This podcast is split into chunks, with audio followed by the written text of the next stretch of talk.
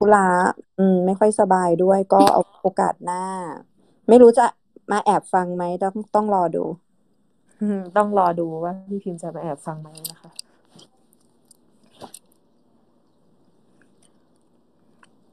วันนี้ วันนี้หัวข้อเราเป็นประเด็นไหนนะคะพี่เคสวันนี้นะคะเป็นหัวข้อที่พี่รู้สึกว่าในยุคสังคมในปัจจุบันเนี้ยมันมันมันข้ามไม่ได้เลยกับ กับความสัมพันธ์ในเรื่องของที่มันเกิดขึ้นนะคะว่า ความรักออนไลน์เนี่ย เราจะมั่นใจแค่ไหนว่ามันจะเป็นไปได้ไหม ไม่ว่าเราจะเป็นในระบบโซเชียลต่างๆ หรือว่าจะเป็นโปรไฟล์ที่เขาโชว์รูป เขาโสดไหมคบกันไปแล้วชอบกันไปทางออนไลน์แล้ว เออ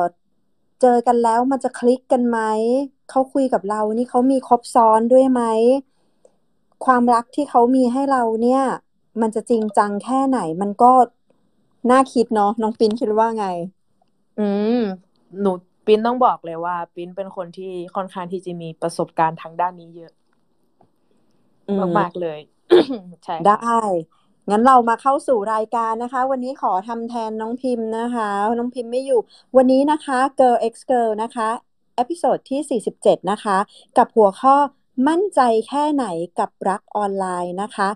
อันนี้จะเป็นช่วงนี้เราจะมาจัดกันใน Space นะ แต่ว่ามาถึง episode ที่ 47 แล้วนะคะ เดิมทีเราจัดกันมาที่ Clubhouse ตลอด ตอนนี้เปลี่ยนบรรยากาศมาที่ Space บ้างนะคะ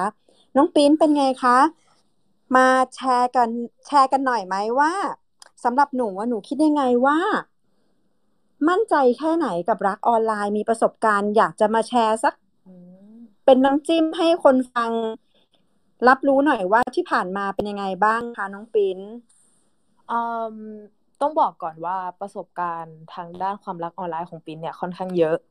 แล้วก็มีทั้ง worst case แล้วก็แบบมีทั้งแบบเคสที่ดีด้วย ซึ่ง พินพินจะยกตัวอย่างเคสที่มันดีก่อนละกัน ก็ก็คงเป็นแฟนล่าสุดที่ เออเป็นแฟนเก่าคนล่าสุดที่เราเลิกไป แล้วก็เออคือตอนแรกอะเราก็มีความกังวลนะ ว่า เออเนี่ย สิ่งที่เขาบอกเราอะมันจะจริงไหมอะไรยังไง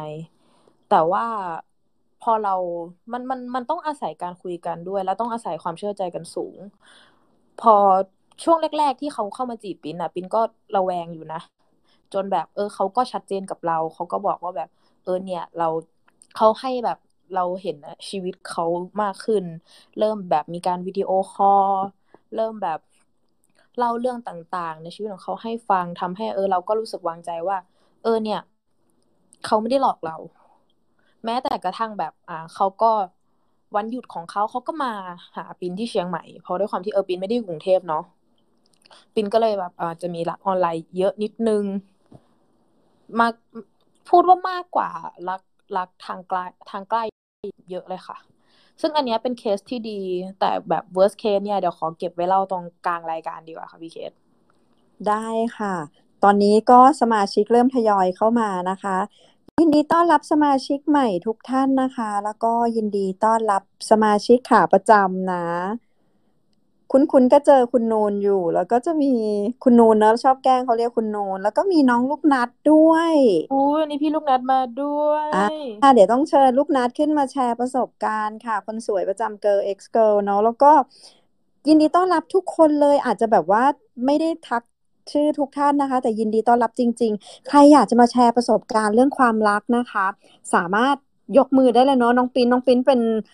ผู้ดูแลเรื่องการยกมือ คือใครใครใครยกมือขึ้นมาเนี่ยสามารถแชร์ได้เลยนะคะ แบบ เดี๋ยวปิ้นจะรับเลยค่ะ หรือถ้าเกิดว่าใครที่ใครที่เขินหรืออายหรืออะไร สามารถทักส่วนตัวทั้งปินและพี่เคนมาได้เลยค่ะใช่สวัสดีน้องซา สวัสดีน้องเบิร์ดด้วยนะคะ คนหลังนี้พูดไม่ไม่พูดไม่ได้เดี๋ยวเดี๋ยวงอนอารุสวัสดีคุณเจนะคะ คุณเอ่อ เอพริลคุณเจ คุณเอ่อพลอยนะคะ คุณช่วยทักทายหน่อยเร็ว เหมือนแบบว่าเรียกแขกหน่อยน้องปรีนปินกำลังไล่อ่านชื่ออยู่ว่าพี่เคสอ่านชื่อไหนไปแล้วบ้าง ไม่พี่พยายามดูชื่อที่อ่านง่ายๆไงไม่ได้ใส่แว่นอ๋ตาอสวัสดีคุณ MT คุณ BS ด้วยนะคะ สวัสดีคุณหนุนนะคะ คุณจอจอคุณเบล สวัสดีค่ะ ทุกท่านเลยสวัสดีคุณมาม่าด้วยค่ะ ก็ เอาเป็นว่าสวัสดีอ่าทั้งอ่าหน้าใหม่และหน้าเก่าประจำอ่า Space ของ Girl X Girl ในครั้งนี้นะคะ ได้เรามาเรามาเริ่มต้นกันตรงไหนดีคะอ๋อก่อนที่จะเริ่มต้นรายการปิ้นขออนุญาตอ่าบอกก่อนว่า อ่า เรามีแท็กนะคะ ทุกคนแท็กอ่า girl รักออนไลน์นะคะ ถ้าเกิดว่าใครแบบอยากที่จะแบบเล่นแท็ก แล้วก็ให้พวกเรามาอ่านให้ฟังหรือแม้แต่ถ้าเกิดว่าใครอายหรือว่าเขินก็อย่างที่ปิ้นบอกนะคะ ก็สามารถที่จะทักปิ้นหรือว่าพี่เคทมาได้ค่ะ หรือแม้แต่ทักแอค girl a girl ไปได้นะคะ เดี๋ยว จะไล่ตอบไล่อ่านให้ทุกคนเลยค่ะ ใช่สามารถเอ่อพิมพ์ในทวิตเตอร์ได้เลยนะคะ hashtag girl นะคะ G I R L นะคะ รักออนไลน์ใครกำลังชอบใครอยู่ แอบรักแอบคิดถึงลองมาเปรยๆดูเผื่อ เผื่อเขาจะรู้ว่าเรากำลังแอบชอบแอบรักเขาอยู่นะ เผื่อเขามาตอบหรือเผื่อเขามาเห็น หรือจะหลังไมค์หาน้องปิ้นได้เลยนะคะ ในในเอ่อข้อความส่วนตัวนะคะ อยากจะปรึกษาหรืออะไร เดี๋ยวเราจะเปิดโอกาส ให้ทุกคนเนี่ยขึ้นมาแชร์ประสบการณ์กันด้วยนะคะวันนี้น้องปิ้นคะพี่ถามหน่อย ในชีวิตหนูอะร้อยเปอร์เซ็นต์น่ะ ความรักของหนูเนี่ย ในโลกออนไลน์เนี่ยกี่เปอร์เซ็นต์คะ โอ้โห พี่เค ก็ต้องบอกว่าอ่าในจำนวนแฟนที่คบมาเนี่ยอ่าครึ่งครึ่งๆเลยค่ะ ครึ่งครึ่งๆเลย แต่เอาจริงก็คิดว่าออนไลน์ไปสักประมาณหกสิบเจ็ดสิบเลยค่ะ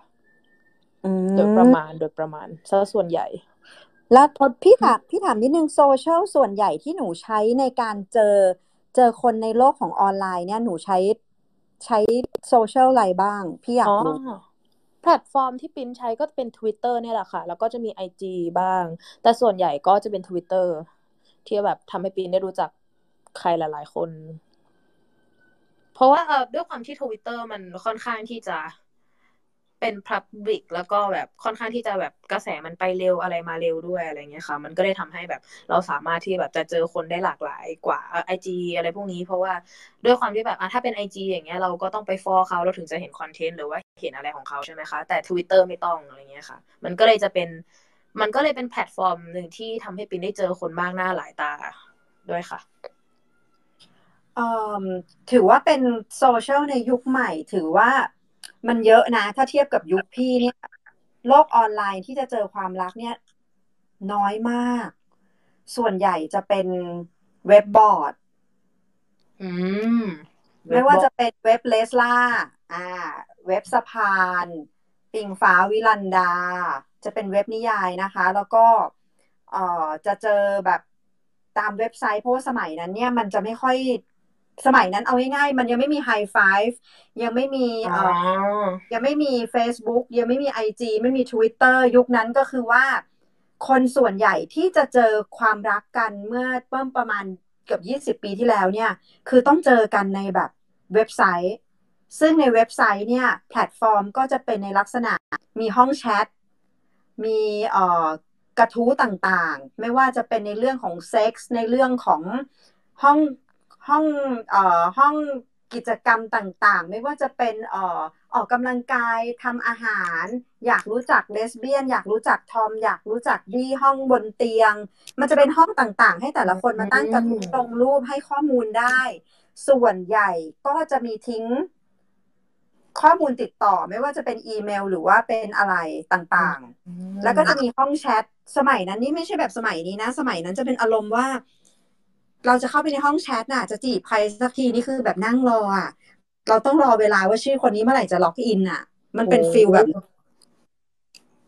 มันจะเป็น feel ก่อนที่มี MSN ก่อนที่จะมี High Five จะเป็นแบบนั้นคือนั่งรอ แล้วก็คุยแล้วใช้เป็นโทรศัพท์บ้านในการ connect ในการที่จะเข้าไปคุยกับ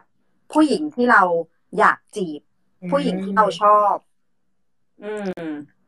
แต่ปิ้นทันเล่นเว็บบอร์ดเว็บหนึ่งนะพี่เคสแต่ว่ามันเป็นเว็บบอร์ดของแบบของกลุ่มแฟนคลับเกาหลีอะค่ะ แบบตอนอืมตอนนั้นเล่นโซชิอ่าไอไอโซชิบอร์ดอะค่ะ ก็แบบก็เจอคนหลายคนเจอเยอะเหมือนกันตอนนั้น แต่ก็ไม่ได้ส่วนใหญ่จะเป็นน้องกับทานใน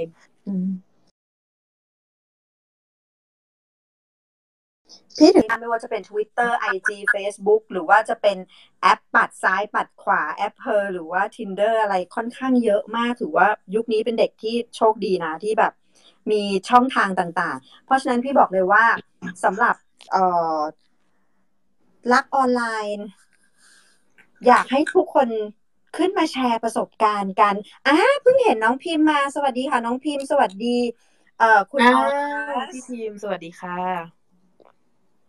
เนี่ย อย่างที่เราบอกเลยพี่เคสว่าแบบพี่พิมพ์ต้องแอบมาฟังแน่นอน แน่นอนเขาเขาอยากฟังแหละใช่รักเขาอยากฟังรักเขาอาจจะมาจากออนไลน์หรือเปล่าไม่รู้เราหืมเกริ่นก็อยากรู้เลย มีใครอยากจะมาแชร์ประสบการณ์ไหมคะ แชร์ได้นะว่าแบบ เคยมีความรักดีๆ หรือความรู้สึกดีๆ ไม่ว่าจะชอบสาว หรือแอบชอบหรือมีใครที่แบบ เอ่อคบเป็นแฟนแล้วใน ในโลกออนไลน์เนี่ยมาแชร์ได้นะ ใครอยากแชร์ยกมือได้เลยค่ะ มีใครอยากมาแชร์ไหมเห็นน้องแพทส่งหัวใจมา น้องพิมพ์ส่งหัวใจมา น้องเบิร์ดก็ส่ง มีใครอยากส่งอีกไหมหัวใจรักออนไลน์ ไหนขอขอหัวใจหน่อยค่ะ ใครที่มีรักออนไลน์ อยากดูหน่อยมีหัวใจไหมคะอ้าวทยอยทยอยส่งกันมา คุณพาร์ทสวัสดีค่ะ วันนี้มาแชร์ประสบการณ์กันหน่อยไหมคะ คุณพาร์ทว้าวพี่พัดอุ้ยพี่พัดก็ส่งหัวใจมาเหมือนกันค่ะพี่เคสอ๋อนางก็ความรักออนไลน์ก็มีอยู่มาคุณพาร์ทขึ้นมาคุยกันหน่อยมา พี่พัดนี่โดนทุก week เลยอ้าวพี่พัดค่ะหายไปแล้ววันนี้อ่าอาจจะยังไม่สะดวก ยังไม่สะดวกเอาไว้รอสะดวกก่อนก็ได้ค่ะ มีใครอยาก อ่าอ่ามีใครอยากจะขึ้นมาแชร์ไหมคะ เอาเป็นว่าใครส่งหัวใจขึ้น ใครส่งหัวใจเนี่ยเราเราชวนเขามาคุยกันไหมน้องปิ้นอืม น่าสนใจนะคะ พี่เคสอุ้ยพี่เคสพี่พัดขึ้นมาแล้วอ่าสวัสดีค่ะ พี่พัดสวัสดีค่ะ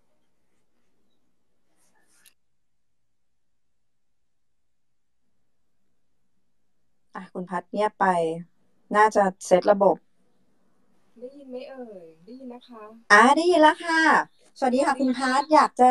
วันนี้นะคะ หัวข้อเราเนี่ย ถ้าไม่มีคุณพัดเนี่ยไม่สนุกแน่เลยว่า มั่นใจแค่ไหนกับรักออนไลน์ ประสบการณ์อันน้อยนิดไม่แน่ใจว่าจะช่วยได้ไหมนะคะ อยากรู้ว่าค่ะว่าเอ่อในความคิดของคุณพัดเนี่ย คุณพัดจะคุณพัดรู้สึกไงบ้างกับ เอ่อในความรักที่เกิดขึ้นในโลกออนไลน์สมัยนี้อะค่ะ หรือว่าสมัยไหนก็ตามที่ที่คุณพัดมองว่ามันมีความเป็นไปได้ไหมที่ว่ามันจะคือเป็นความรักที่ยั่งยืน หรือว่าเป็นความรักที่จริงจังแค่ไหนอะคะอยากให้แชร์หน่อยค่ะสำหรับพัดเองนะคะ พัดก็ไม่ได้มองว่ามันจะยั่งยืนหรือไม่ยั่งยืนนะมันอยู่คุณพัดที่คะเสียงดังนิดเสียงนึงนะคะเสียงพอดีเสียงเบาเบามากเลยหค่ะน่อยค่ะ เดี๋ยวพัดเปลี่ยนมือถือแล้วพัดเข้าไปใหม่นะ โอเคอ่าค่ะ ได้ค่ะได้ค่ะ สวัสดีน้องเบย์ค่ะ สวัสดีค่ะ เอางี้ดีกว่าพี่เฮดอ่าเป็นอยากรู้ว่า ถ้าถ้าสมมุติว่าพี่เคสอะเป็นเด็กช่วงวัยประมาณปีในยุคเนี่ย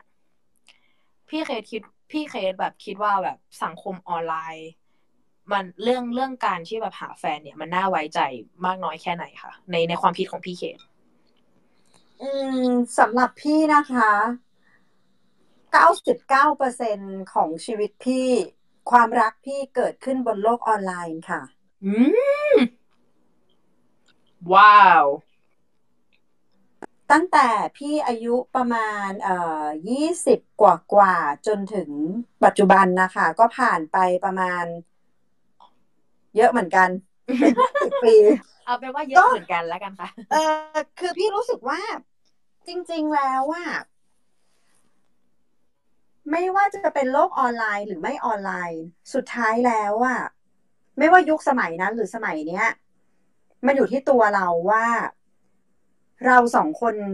ทำความรู้จักกันใน process แบบไหน อย่างหัวข้อวันนี้พี่บอกเลยว่าในมุมมองพี่นะ พี่มองว่าความรักมันสามารถที่จะเกิดขึ้นได้ไม่ว่าจะเป็นโลกออนไลน์หรือ ในชีวิตจริง แต่มันอยู่ที่ว่าเราจะทำความรู้จักกันแค่ในเฉพาะโลกออนไลน์ แล้ว commit เป็นแฟนพี่ว่าไม่ work สำหรับพี่ เราต้องเจอหน้ากัน เราต้องทำความรู้จักกัน เราต้องศึกษากัน เราต้องใช้เวลาด้วยกันกว่าจะไปถึง process ในเรื่องของคำว่าแฟน เพราะฉะนั้นไม่มีคำที่จะสรุปได้ว่า รักที่เกิดในโลกออนไลน์จะ เป็นรักที่ไม่จริงไม่ดีเสมอไป ชีวิตจริง คนเราก็สามารถที่จะเจอคนที่หลอกลวงได้หรือไม่ดีได้ มันอยู่ที่ว่าเราและเขามีความจริงใจกันแค่ไหนและเราต้องการสารสัมพันธ์ในเรื่องของความรักไปในรูปแบบไหนทิศทางแบบไหน ซึ่งก็ต้องใช้เวลาในในการทำความรู้จักกัน ในการเจอกันในการเรียนรู้กัน เพราะว่า พี่เองก็เจอความรักที่มันไม่ดีในโลกออนไลน์มีไหม มี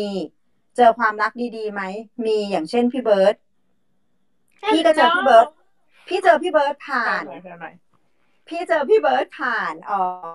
เว็บปิงฟ้าวิลันดา ซึ่งเป็นเว็บไซต์นิยายหญิงรักหญิงที่นักเขียนเขียนเล่มแรก พี่รู้จักกับพี่วดีประมาณยี่สิบกว่าปีที่แล้ว แล้วก็ พี่เขาทำเอ่อห้องแชทเป็นในเออเป็นเป็นไลน์กลุ่ม ซึ่งพี่ก็แบบไม่ได้คุยกับพี่เขานานหายไปแล้วก็มีคนชวนเข้าไปในกลุ่ม แล้วพี่ก็ไปเจอพี่เบิร์ตซึ่งคนที่อยู่ในกลุ่มนี้จะเป็นกลุ่มที่ชอบอ่านนิยายของพี่วดี เป็นนิยายแบบย้อนยุคโปรโมทนิดนึง ถ้าใครสนใจนิยายแบบว่ายุควินเทจหน่อยๆ อะไรเงี้ยไปติดตามได้นะคะพีเรียดนู่นนี่นั่นพีเรียดใช่คุณราชาวดีนะไปติดตามได้ ก็นี่แหละ ก็ไปเจอพี่เบิร์ดสวยก็จีบนางอะไรอย่างเงี้ย ก็จีบก็จีบเลยจีบแบบสุดๆอะ แต่ตอนแรกยังตรงกับหัวข้อวันนี้มากเลยอะ ที่พี่อ่านแล้วพี่รู้สึกว่าเฮ้ยอะไรอะ แบบว่าเชื่อ profile picture ไหมกับสิ่งที่เขาแบบเขียนอะคือเห็นหน้าพี่เบิร์ดครั้งแรกอะ พี่รู้สึกว่า เฮ้ยรูปคนเนี้ย ตรงปกไหมเพราะไม่รู้เพราะสวยไงเราก็กลัวก็พยายามไปสืบไปสอบว่า profile picture เนี่ย มันใช่เขาจริงๆไหมอะ อันนี้ถูก แล้วก็สืบด้วยว่าเขามีใครไหม พี่ก็สืบอีก แต่คำว่าอยากคบยาวๆ เนี้ยมันจะยาวไหมก็ต้องออกไปเจอนะ ไปทำความรู้จักว่าแบบ เอ้ยเจอพี่เบิร์ดแล้วพี่รู้สึกว่า ก่อนที่จะเจอก็คุยโทรศัพท์กันก่อน เปิดกล้องกันก่อนทำความรู้จักกันเดือนหนึ่งแล้วพี่ก็ถึงไปเจอ พอไปเจอก็รู้สึกว่าเขาน่ารักดีน่าสนใจดี ก็ก็คุยทำความรู้จักแล้วก็แบบทำความรู้จักแล้วก็พยายามที่จะแบบ ถามเขาว่ารู้สึกยังไง คือ มันก็รู้สึกคือเรารู้สึกดีกับเขาก่อนที่เขาจะรู้สึกดีกับเรา แต่พอวันหนึ่งที่เรารับรู้ได้ว่าเขารู้สึกดีกับเรา มันก็ไปใน process ที่เรา commit กัน แล้วก็ เริ่มที่จะขยับจากแฟนก็เป็นเป็นเป็นมากกว่าแฟนคือเริ่มพี่เบิร์ดเริ่มถามถึงอนาคตว่าเราวางแผนอนาคตด้วยกันไว้ยังไง เขาอยากมีครอบครัว เขาอยากมีมีครอบครัวที่อยู่กับเราแบบทุกวันอยากใช้ชีวิตด้วยกัน เขาทำให้เรามองเห็นถึงอนาคตถึงความจริง จริงจังว่าเขา ป้าหมายในชีวิตเขาคือเขาอยากมีเราในชีวิตด้วย เพราะฉะนั้นสำหรับพี่ความรักในโลกของออนไลน์มีจริงค่ะ แล้ววันหนึ่งพี่พี่เบิร์ดก็ พี่ก็ขอพี่เบิร์ดมั่น ก็คุกเข่าขอมั่น แล้วพี่เบิร์ดผ่านไปอีกหกเดือน ประมาณหกเดือนพี่เบิร์ดหลังจากที่พี่หกเดือนขอพี่เบิร์ดมั่น แล้วผ่านไปหลังจากที่รู้จักกันที่มั่นแล้วหกเดือนแล้วก็ อีกหกเดือนถัดไปพี่เบิร์ดก็ขอแต่งงาน ซึ่งก็จัดงานแต่งงานกันก็เป็นโปรเซสที่มีการขอมั่นขอจัดงานแต่งงาน ก็เป็นความรักในโลกออนไลน์ค่ะ ก็ถึงบอกว่าเป็นกำลังใจให้ทุกคนนะคะ เชื่อว่าวันหนึ่งถ้าเราเจอคนที่พอดีและดีพอสำหรับเราความรักในโลกออนไลน์มีจริงค่ะ ที่เงียบไม่ใช่แบบนะนี้เขิน อะ พี่แพท แบบนี้จะเป็นกำลังใจให้กับหลาย ๆ คนด้วยหรือเปล่าว่า จะแบบว่าใครหลาย ๆ คนกำลังคุยกับเพื่อน ๆ ที่อยู่รักออนไลน์อยู่ อาจจะรู้สึกว่า เอ้ย มันเป็นจริงได้หรือเปล่านะอะไรเงี้ย เรารู้สึกว่ามันก็มีโอกาสที่ทั้ง เจอคนดีๆได้ มันเราว่ารักออนไลน์มันเป็นเพิ่ม opportunity เพิ่มโอกาสในการที่เราเจอคนมากขึ้นเฉย ๆ ในมุมแพทนะ ซึ่งในการที่คนที่ดี ๆ แล้วก็อาจจะเป็น negative experience ได้เหมือนกัน อืมแต่โชคดีค่ะ ที่ได้เจอพี่เบิร์ดค่ะฟังแล้ว ใช่ค่ะฟังค่ะ กว่าจะเจอก็บาดแผลก็แผลก็เยอะเหมือนกันนะ เพราะฉะนั้นทุกสังคมอะค่ะไม่ว่าจะออนไลน์หรือออฟไลน์ มันก็มีทั้งคนดีไม่ดีอะค่ะ เราต้องเลือกสิ่งที่ดีที่สุดให้กับตัวเองเนาะจริงค่ะทุก คือจริง ๆ อย่างที่พี่เคพูดนะคะ คือ ทุกคนย่อมที่จะอยากที่จะเลือกสิ่งที่ดีที่สุดให้กับตัวเองเสมออยู่แล้วค่ะ ไม่ว่าอย่างอย่างใดก็อย่างหนึ่งแต่ไหนคะปินปินเคยมีรักออนไลน์ไหมคะโอ้โห เพียบ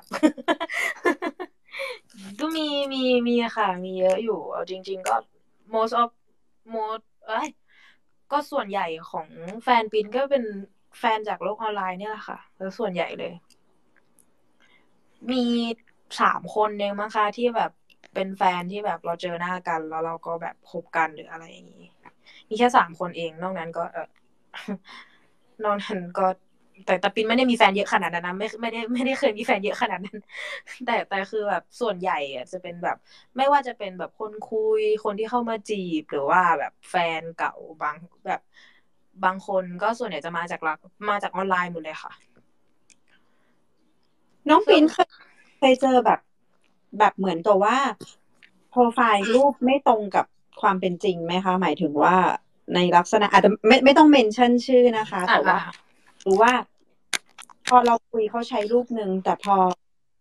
พอเราไปเจอเขาหรือว่าเปิดกล้องแล้วก็หน้าอีกแบบหนึ่งเนี่ยเคยเจอไหมคะอืมเรียกว่าเคยเจอแต่ว่า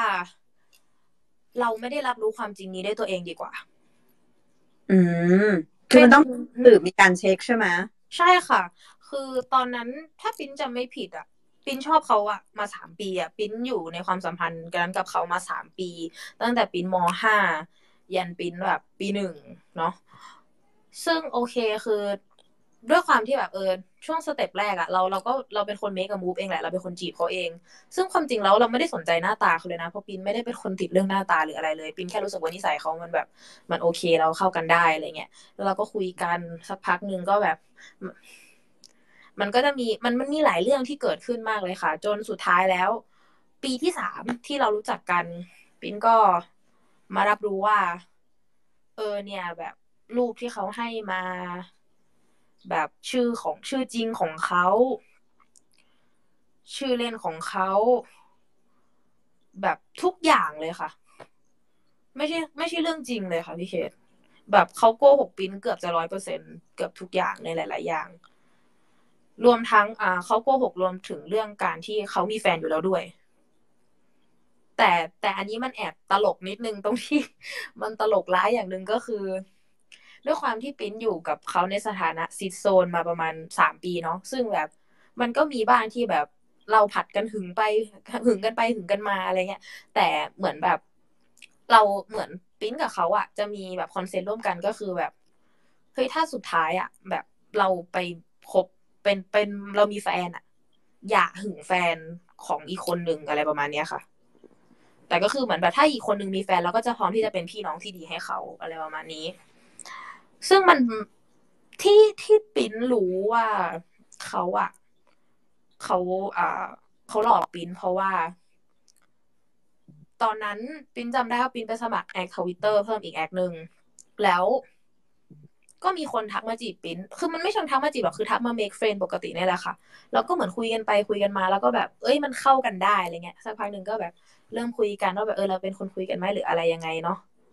ไปไปมามาก็คือด้วยความที่แบบ อะพี่คนนั้นอะ เราก็ค่อนข้างที่จะไว้ใจ พี่พี่พี่คนที่คนที่หลอกปินอะนะ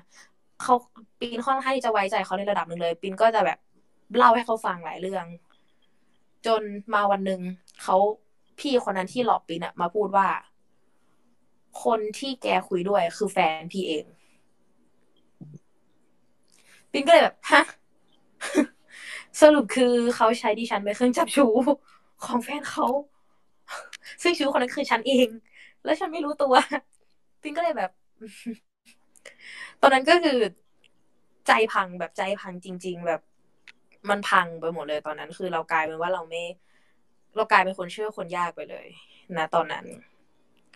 ซึ่งเอาจริงตอนที่แบบรับรู้แบบความจริงตรงนี้ก็ช็อกแต่ว่าพอ แต่พอกลับมานึกดูในณปัจจุบันเนี่ยมันก็มันก็ตลกอะ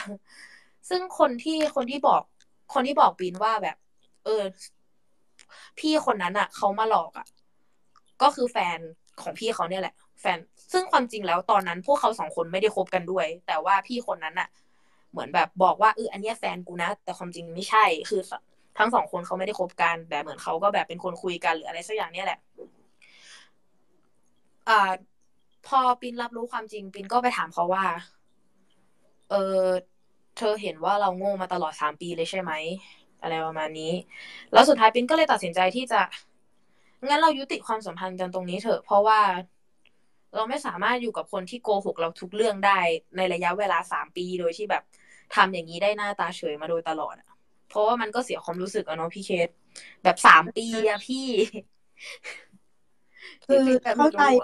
แต่ดีนะพี่พี่พี่รู้สึกว่าอย่างน้อยแบบสามปีไม่ใช่ ไม่ใช่เวลาสั้นๆเลยนะ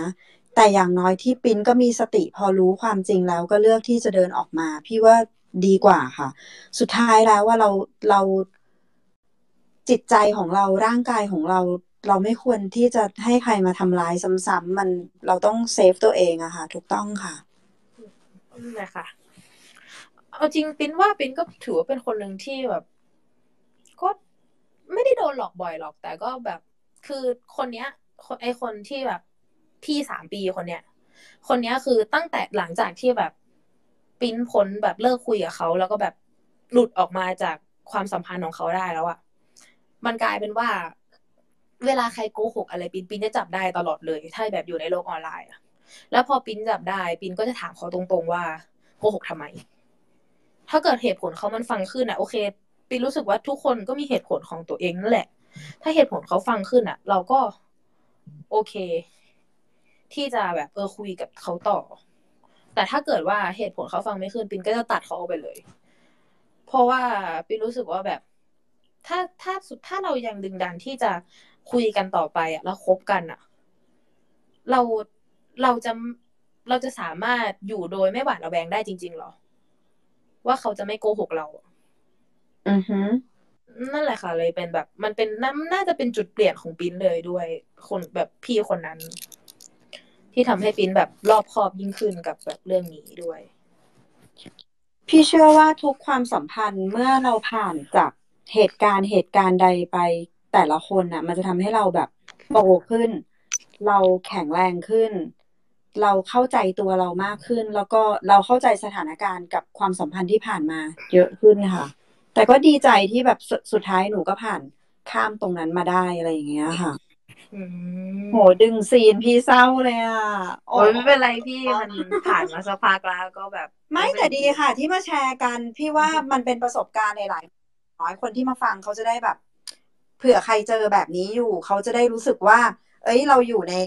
เอ่อเคสแบบนี้ใกล้เคียงแบบนี้ไหมจะได้แบบไปคิดวิเคราะห์ดูว่าจะทำยังไงต่อ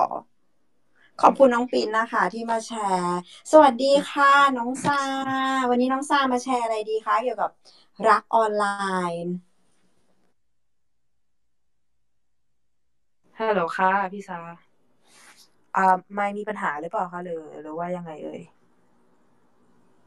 สวัสดีค่ะ น้องซาฮัลโหลสวัสดีครับ น้องซาอาจจะติดธุระอะไรอยู่หรือเปล่าได้ยินไหมคะอะโอเค ได้แล้วได้ยินแล้วค่ะ ได้ยินค่ะสเอาวัสได้ยินจ้าค่ะสวัสดีค่ะทุกทุกๆคนสวัสดีค่ะพี่ๆแล้วก็น้องด้วยเอ่ออาจจะมาแบบสั้นๆเหมือนเดิมทุกทีที่มาแล้วกันนะคะก็ขอบคุณสำหรับพี่เคสก่อนเลยเอ่อในส่วนตัวของซาเนี่ยรักออนไลน์ในฉบับของซาก็คือ มันซาขอแยกมันเป็นการที่เน้นอยู่ที่การเริ่มต้นแล้วกันค่ะ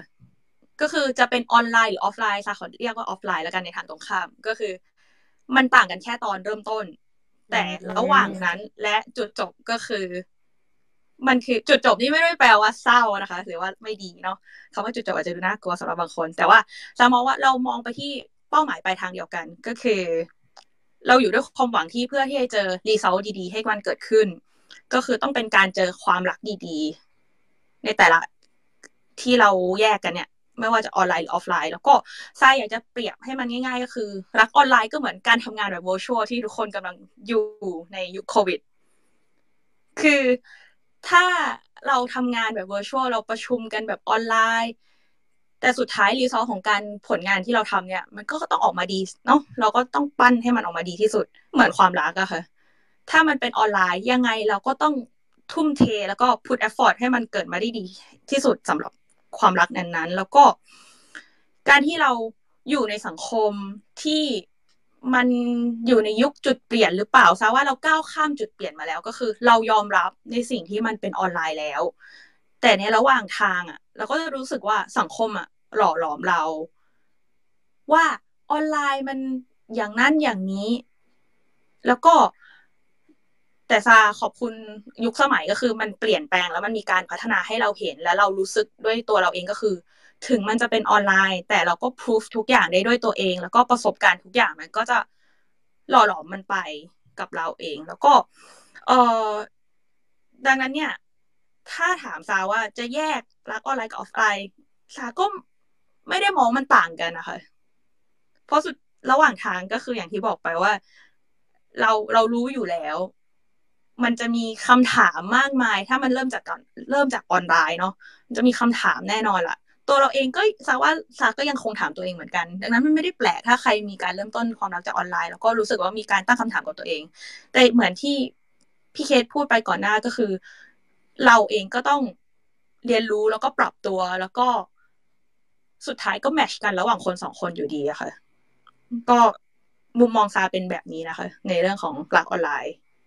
แล้วที่ผ่านมาเป็นยังไงบ้างคะรักออนไลน์ที่ผ่านอย่าอย่าใช้คำว่าที่ผ่านมาค่ะพี่พี่แพทเพราะว่ามีปัจจุบันเอาปัจจุบันเอาปัจจุบันขอโทษค่ะปัจจุบันอะอะฟังฟังอยู่ด้วยโอเคค่ะสวัสดีค่ะสวัสดีค่ะเป็นแฟนของคุณซาด้วยนะคะสวัสดีแฟนพี่ซานะคะอุ้ยโอเคค่ะ ก็ก็ก็ดีค่ะ ดีเขินมากนี่ก็บิดเลยค่ะเพราะน้องบอกน้องจะฟังด้วย ตอนแรกก็ไปขออนุญาตมาก็สั่นๆนะคะตื่นเต้น ประมาณนี้ค่ะ ก็ดีค่ะ ก็เริ่มต้นยากแล้วอย่างขึ้นจากนะคะจากอย่างตอนแรกที่เราเจอกันในออนไลน์แล้วทำยังไงให้เรามั่นใจได้ยังไงถือว่า เปลี่ยนมันเป็นให้มันเป็นกลายเป็นสิ่งที่ราบรื่นและดีขึ้นในแบบปัจจุบันได้ได้ยังไงบ้างอะคะเราแบบคร่าวๆจริง ๆ มันเริ่มจากความรู้สึกค่ะทราบว่าความรู้สึกมันจะนำทางเราไปเอง แบบ เราก็จะรู้สึกว่าเราอยาก involve อะไรกับเขามากขึ้นแบบ อยากมีกันและกันเนาะมันมันก็คือเป็น step ไปตาม step เลยคือ เราก็เริ่มโทรเริ่ม call ไปเจอคือไปไปไปเจอเร็วมาก แล้วก็รู้สึกดีที่ตัดสินใจไม่ผิด แล้วก็เออหลังจากนั้นก็คืออยากเจอกันทุกวันเลย แล้วก็เรียกว่าอะไรอะ่ะ มันเหมือนกับ เราก็พยายามมองอนาคต แล้วก็รู้สึกว่า เออ มีเขามีเรา มันดีนะค่ะพี่ฮัลโหลอยู่ค่ะอยู่ค่ะอยู่ขค่ะอบคุณมากเลยอะเปิดน้องไมค์ซาค่ะขอโทษคือคือน้องซาสรุปทุกอย่างได้ดีมากเลยว่าแบบสุดท้ายแล้วไม่ว่าจะเป็นโลกออนไลน์หรือออฟไลน์ ถ้าเราจริงใจต่อกันเรามีเป้าหมายที่ที่วางไว้ด้วยกันเหมือนกัน แล้วเรามีความจริงใจต่อกันน่ะรักออนไลน์ก็ไม่เสียหายหรอกอยู่ที่ การปฏิบัติของคนสองคนเนาะการตัดสินใจคนสองคนสุดยอดมากเลยอะน้องซาขอบคุณน้องซามากเลยอะขอบคุณที่วันค่ะพี่นี้มาแชร์มาบ่อยๆนะพวกพี่คิดถึงอุ้ยค่ะพี่ค่ะขอบคุณค่ะค่ะสวัสดีค่ะแชร์ไหมคะมีใครอยากแชร์ส่งหัวใจมาได้เลยค่ะ เดี๋ยวน้องปิ้นจะเชิญขึ้นมาพูดค่ะ มีใครสะดวกขึ้นมาแชร์ไหมคะ อะน้องแพท น้องแพทกดหัวใจอะน้องแพทมาแชร์ เรียบร้อย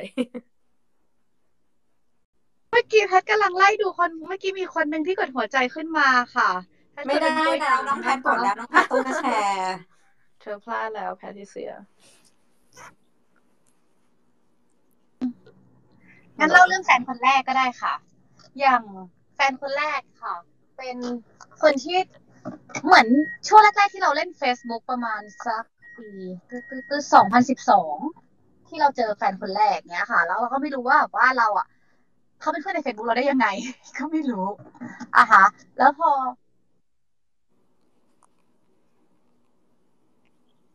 สักครู่นึงนะคะ งั้นในระหว่างนี้ระหว่างที่รอพี่แพทงานปิ้นขออนุญาตอ่านอ่าแฮชแท็กที่ ทุกคนอ่าพิมพ์พิมพ์มานะคะ ก็อ่ามีคนบอกว่าท่านชาท่านซาผัดสัวพูดดีอีกแล้วค่ะ มีแซวนะคะ มีแซวมีการแซวกันเกิดขึ้นนะคะ ทุกคน แล้วก็มีคน อ่า คุณ คุณแทงซันชายขออนุญาตอ่าขออนุญาตพูดชื่อนะคะเขาบอกว่าขอเล่าสั้น ๆ นะคะ เคยคุยกับคนคนหนึ่งอยู่อ่า เอาหายไปไหนละอ่า เคยคุยกับคนคนหนึ่งอยู่ประมาณสี่เดือนกว่า พอคุยกันไปสักพักหนึ่งก็รู้สึกว่าตัวเองเหมือนจะไม่ค่อยเหมาะสมกับรักในโลกออนไลน์เลย เพราะไม่ได้ใช้เวลาอยู่ด้วยกันต่อหน้า ไปหากันก็ยากและสุดท้ายก็เลยตัดสินใจที่จะยุติการคุยกับเขา แล้วก็ปล่อยให้เขาไปเจอคนที่ดีกว่าเราค่ะ อืม นี่ก็ถือว่าเป็นประสบการณ์ที่ เข้าใจปิส่วนตัวปินเข้าใจนะคะ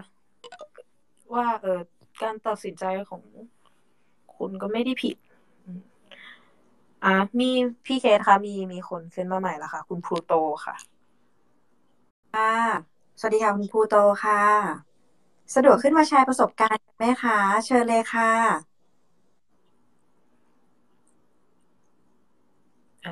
ฮัลโหลค่ะ คุณภูโตสามารถเปิดไมค์ฝั่งมุมซ้ายได้เลยนะคะ ด้านล่างกดเปิดได้เลยนะคะ โอเคค่ะ สวัสดีค่ะ พี่แพทพี่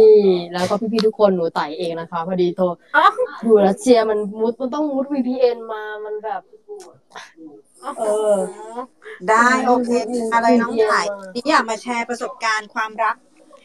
ออนไลน์เป็นยังไงบ้างมั่นใจแค่ไหน แล้วก็มีใครได้ยังอยากรู้ ไม่ก็เดี๋ยวเล่าขอเล่าแบบคือมันมีมันมีสามสี่คนอะไรอย่างนี้ เอาเป็นว่าหนูจะเล่าห้าคนละกันห้าคนก็แบบแตกต่างกันไป คือคนแฟนคนแรกเนี่ย เป็นคนรัสเซีย ซึ่งแบบหนูเจอกันกับเขาที่โอเมโกซึ่งแบบเขาก็แบบพยายามเช็คหนูว่าแบบ เอ้ย เป็นคนจริงหรือเปล่าอะไรเงี้ยแบบพยายามให้แบบถ่ายรูปโน่นนี่นั่นมาเลยแบบสุดท้ายเราก็แบบเออโอเคเราก็แบบตกลงคบกันเป็นแฟนกัน แต่ว่า เราก็คบกันได้ไม่นาน แล้วทีนี้พอเขาบอกว่า เออเนี่ย เราแบบคุณก็ยังเด็กเกินไป ฉันก็แบบโตแล้ว ฉันก็แบบอยากมีครอบครัว แล้วก็ เออเขาอะอยากได้คนใกล้ๆเขาเขาก็เลยแบบตัดสินใจว่าแบบ เออ จบมันแค่นี้เถอะอะไรอย่างนี้เออโทษทีนะคะคนคนคนรัสเซียเขาพูดกันเสียงดังอย่างนี้ละค่ะ เดี๋ยวเดี๋ยวเปลี่ยนที่ให้ค่ะ ไม่เป็นไรค่ะ ไม่ได้ แทรกเสียงดังขนาดนั้นค่ะอ๋อโอเคค่ะแล้วทีนี้คนที่สองทีนี้คนที่สองเป็นผู้ชายอเมริกา ซึ่งแบบเราก็เราเขาก็เข้ามาตอนหลังเราเลิกกับแฟนคนรัสเซียไป แฟนคนรัสเซียนี่เป็นผู้หญิง แล้วก็แฟนผู้ชายอเมริกาเขาก็แบบเข้ามาหลังตอนนั้นพี่เขาก็บอกว่าเออเนี่ยเขาชอบเรามากเลยนะ ถ้าแบบมีมีโอกาสก็มาหาเขานะหรือไม่หาก็ได้ จนแบบคุยกันอย่างเงี้ยแบบ อย่างเงี้ยมาสี่ปี หนูก็แบบเทเขาว่าอะไรเขาอะไรเงี้ยแต่เขาก็ไม่เคยไปไหนเขาแบบที่ยอมคบกับเขาเพราะคือเขาเป็นคนที่ดีมากเขาก็เคยโทรหนูก็เคยโทรหาเขาแต่ว่าไม่เคยวิดีโอคอลหาเขาอะไรเงี้ยเพราะสมัยนั้นแบบว่า Facebook มันแบบยังไม่ก้าวไกลเท่าทันทุกวันเนี่ย ก็เลยก็เลยแบบ เออ ก็เลยแบบงั้นงั้นก็รอไปก่อนเนาะอะไรเงี้ยจนหนูขึ้นปีสามก็เลยแบบ เออเขาก็แบบ จีบเรามานานอย่างเงี้ยเราให้โอกาสเขาหน่อยละกันพอให้โอกาสเขาปุ๊บเขาก็รักเราแบบเขาแบบเขารักเราแบบเต็มที่เลยแบบ เนี่ยอยู่แบบเป็นแม่ของลูกฉันนะอะไรอย่างนี้แบบ เดี๋ยวให้วีซ่าแต่งงานตอนนี้นะแบบอ๋อสุดยอดแบบ แต่หนูรู้ว่าเขาทำได้จริง ๆ แต่ว่าหนูก็รู้สึกว่าแบบเขาหนูไม่ได้รักเขาอะ เออ ก็เลยแบบ เราก็บวกกับตอนที่ว่าเราก็เริ่มไม่สบายด้วย ด้วยเราเป็นโรคบางอย่างอะไรอย่างนี้เขาเขาก็บอกว่าเอออยู่เป็นเพื่อนกันเถอะนะแต่ทุกวันนี้เขาก็แบบยังมามาหายหายว่าแบบ ไม่คิดถึงตอนนั้นหรอ ไม่อยากกลับมาหรอก็แบบเออตอนนี้ขอใช้ชีวิตก่อนนะเออ แล้วก็คนที่สามเป็นแฟนเก่าที่เลิกกันไป เราเรามาเจอเรามาเช็ครูปโปรไฟล์เขาแบบเว้ยตอนนั้นเขาตอนเขาถ่ายรูปเขาน่ารักมากเลยนะแบบน่ารักแบบสเปคมาก แต่พอมาเจอตัวจริงรู้สึกแบบ เชี่ยแม่งไม่ใช่อะ เออนั่นแหละค่ะ ซึ่งแบบมันไม่ใช่ แล้วเราก็แบบ เราก็มาถึงว่าเอ้ยทำยังไงดีแบบเจดแรกมันก็ไม่ค่อยดีเท่าไหร่ แต่ด้วยความที่ว่าตอนนั้นเราแบบเหมือนต้องการใครสักคนเราก็เลยแบบเออเหมือนอารมณ์หน้ามืดไปอะไรเงี้ยก็คบกับเขาก็ได้ อะไรอย่างนี้ แล้วก็เราก็คบกันมาหกเดือนเขาซึ่งแบบเราไปกันไม่ได้เลย ครอบครัวแบบกีดกันมาก แม่บอกว่าแม่จนแม่สั่งห้ามว่าแบบไม่ถ้า ถ้าเลือกมันไม่ต้องมาอยู่กับแม่ ไปอยู่กับมันเลย แล้วก็จะไม่ให้เงินให้รถใช้ด้วยแล้วก็แบบแม่ถึงกับโหลดแอป GPS ติดตามตัวว่าแบบอยู่ไหนทำอะไรที่ไหนกลับบ้านเวลาอะไรทำอย่างนี้ตลอดจนแบบเลิกกับเขาก็แบบถึงลบ GPS ออกไป อย่างเงี้ยค่ะ แล้วก็คนคนที่สี่คนที่สี่ก็คือ คนก็คือเขาเรียนมอทอเหมือนกัน รู้จักกันผ่านแอปหนึ่งแอปสีแดง ซึ่งแบบว่าเรามี plan ที่แบบจะวางแผนมาเจอกันตอนวันที่แบบ ก่อนที่จะบินมารัสเซีย บินที่มาเรียนที่รัสเซีย แต่ว่าเขาก็เอ่อยังไงล่ะเขาก็ติดงานมาไม่ได้ แต่ว่าก่อนหน้านั้นเราก็เคยโทรคุยกันครั้งครั้งก็หลายครั้งอยู่ แล้วก็วันเกิดเขาก็ video call เช็คก็แบบ เออเนี่ยถ้าวันเกิดเธอเนี่ยเดี๋ยวเรา video call แล้วแบบโอเคตรงปกอะไรทุก ๆ อย่างแบบตรงปกมากคนนี้คือแบบ ดีมากอะไรมาก เออ ซึ่งแบบมันดีมากแต่ว่าหนูก็ไม่รู้ว่าเขาคิดยังไงกับหนูอะไรอย่างนี้ ซึ่งแบบทุกวันนี้ก็แบบเราก็คุยกันอะไรกันนะอย่างนี้ก็แบบมี reply story บ้างอะไรบ้าง แต่ถ้าแบบวันช่วงไหนที่เขาไม่ตอบข้อความหนูก็แบบจะไม่ตอบเขาไปเหมือนกัน อันนี้คนที่สี่ก็จบไป ก็คนที่สี่ทุกวันนี้ก็ยังคุยกันอยู่แต่เราก็ไม่รู้ว่าเราคุยเราเป็นอะไรกันใน เราอาจจะเป็นเพื่อนกันหรือว่ามากกว่าเพื่อนหรืออะไรอย่างนี้ก็ยังไม่รู้ ส่วนคนที่ห้าเป็นคนที่เรียนในคลาสออนไลน์ แล้วทุกวันนี้ก็ได้มาเจอกันแล้ว แต่เขาก็ยังไม่สนใจอยู่ดี ซึ่งตอนแรกอะ เราเห็นเขาเปิดกล้องแล้วแบบเชี่ยแม่งโคตรน่ารักอะเขาเป็นสาวเกาหลีค่ะ เออเขาเป็นสาวเกาหลี ซึ่งแบบ เราก็แบบพยายามจีบเขาโน่นนี่นั่น ซึ่งแบบออนไลน์ก็แบบไม่ได้ผลอะไรอย่างเงี้ยเขาแบบเขาไม่ตอบอะไรเลย จนแบบได้มาเจอกันอะไรเงี้ย เขาก็แบบเหมือนเริ่มตอบสนองอะไรเรามากขึ้น พอเอาขนมแบบไปจีบเขาขนมเกาหลีอะไปจีบเขาเขาก็แบบเฮ้ยไปซื้อมาจากไหนเขาก็แบบเฮ้ยจริงเหรอเขาชอบมันมากเลย ซึ่งแบบวันเนี้ยหนูก็เอาไปให้เขาเขาเขาก็ถามว่าเอ้ยไปซื้อมาจากไหนแล้วสุดท้ายเขาก็แบบก่อนออกจากห้องเขาก็แบบบอกลาหนูแบบไปอย่างไรเยื่อใยโดยที่แบบไม่มีอะไรเลย แต่ว่าสองคนหลังอะตรงปกจริงอะไรจริง ก็ประมาณนี้ละค่ะ แต่ถามว่าเขามีใครไหมถ้าสองคนเนี่ยมีใครไหมเขาก็แบบเขาก็บอกตรงๆนะว่าว่าเขามีใครหรือไม่มีใคร อย่างเงี้ยค่ะ เหมือนแบบเขาเป็นคนแฟร์ๆกันทั้งคู่ แต่คนเกาหลีอะเป็นคนแปลกๆหน่อยที่แบบใครจะไปยุ่งกับเขาไม่ได้ อย่างเงี้ยค่ะ ก็ประมาณนี้แหละค่ะ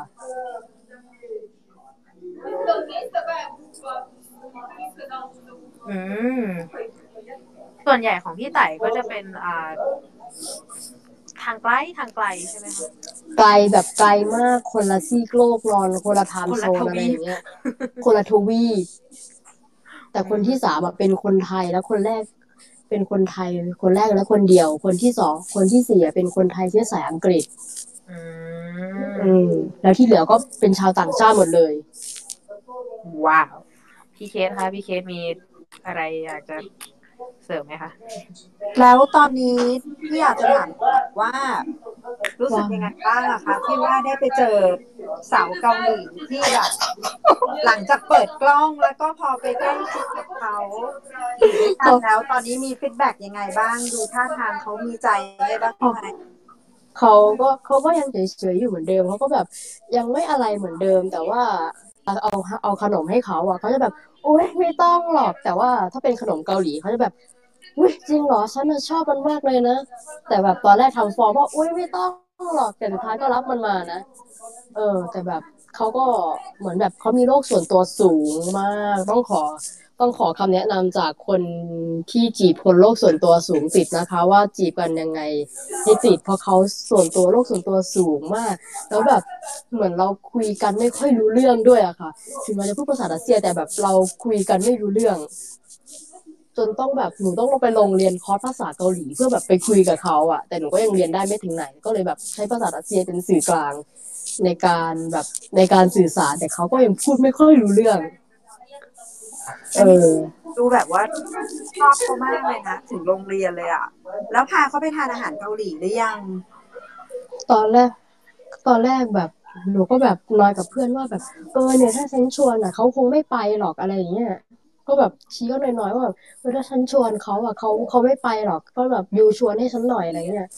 แต่ว่าถ้าแบบเป็นอะไรเกี่ยวกับเกาหลีเขาจะชอบมากอย่างเช่นเหล้าโซจูเนี่ยแบบไปดื่มที่ไหนอะไรอย่างเงี้ยขนมเกาหลีไปซื้อที่ไหนหนูก็เลยแบบก็เลยถามเขาว่าเออเนี่ยอยากกินมาม่าเกาหลียูมาต้มให้ฉันหน่อยได้ไหมเขาถามว่าที่ไหนบอกว่าที่โฮสเทลฉันเขาก็บอกว่าอ๋ออ๋อเขาไม่ค่อยว่างวันหลังนะวัน เขาบอกว่าถ้ามีเวลาว่างเดี๋ยวเขาไปต้มให้หนูก็เลย พอได้ยินประโยคนั้นหนูก็เลยไปซื้อมาม่าเกาหลีมาสองห่อเลยพร้อมกับขนมเกาหลีแบบ ขอตังค์พ่อมาเลยแบบพันหนึ่งซื้อขนมเกาหลีมาม่าเกาหลีมา แล้วหนูมีไทม์ไลน์ในใจไหมคะว่าจากวันแรกที่คุยกับเขาเจอเขาแล้วคิดว่าเราจะพยายามคุยกับเขาจีบเขา take care เขาด้วยวิธีต่างๆ ที่เราอยากทำให้เขาประทับใจ ให้เขารับรู้มีไทม์ไลน์ในใจไหมคะ อย่างเช่น บางคนอาจจะแบบหนึ่งเดือน บางคนสามเดือน ถ้าสมมุติว่ามันไม่มี feedback กลับมาแล้วหนูคิดว่าหนูจะถอยออกอะไรอย่างเงี้ยก็ก็รู้สึกว่าก็ก็มีนะคะ หนูคิดว่าถ้าเรียนปรับภาษาจบแล้วเขายังไม่มีอะไรกลับมาหนูก็คงแบบ say goodbye กลับไปหาคนไทยของหนูแล้วล่ะค่ะพี่เห็นด้วยนะคะว่าเห็นด้วยค่ะ ถ้าถ้าคนเราแบบเข้าหาใครออนไลน์หรือออฟไลน์อะเราต้องมีไทม์ไลน์ว่าเขาเขามี feedback กลับมาหาเรารู้สึกดีกับเราไหมหรืออะไรยังไงบางคนอาจจะหนึ่งเดือน บางคนสองเดือนพี่แนะนำน้องไต่ว่าควรจะมีไทม์ไลน์ไปแล้วก็ถ้ารู้สึกว่ามันไม่ work ก็ควรจะแบบเอ่อถอยออก แล้วก็ยังไงก็ทิ้ง ทิ้งเอ่อคอนแทคไว้ใน Girl X Girl Tag ไว้ได้นะคะเผื่อมีใครสนใจอยากคุยกับสาวรัสเซียอย่างไต่ก็ เชิญนะคะยังไงเป็นกำลังใจให้น้องไต่แล้วก็ขอบคุณมากนะคะ ที่วันนี้มาแชร์ประสบการณ์กับสาวๆที่เคยทำความรู้จักอะไรอย่างเงี้ยยังไงพวกพี่เป็นกำลังใจให้นะคะ สู้ๆนะคะค่ะขอบคุณค่ะ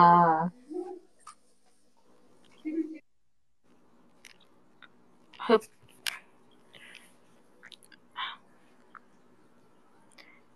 ฮัลโหลครับ ว่าแต่พี่พัดยังไม่กลับมาอีกเหรอคะคุณพัทอยู่ไหมคะ ถ้าอยู่ยังไงกดหัวใจหน่อยนะคะ จะได้เชิญขึ้นไปร่วมพูดคุยกันค่ะ พี่ชิคถ้าอ่านเรื่องราวของพี่ชิคที่แชร์พี่ชิคสะดวกไหมคะไหนๆพี่ชิคก็แชร์ในแชทแท็กแล้วเราขออนุญาตอ่านเลยได้กันนะได้ไหมคะ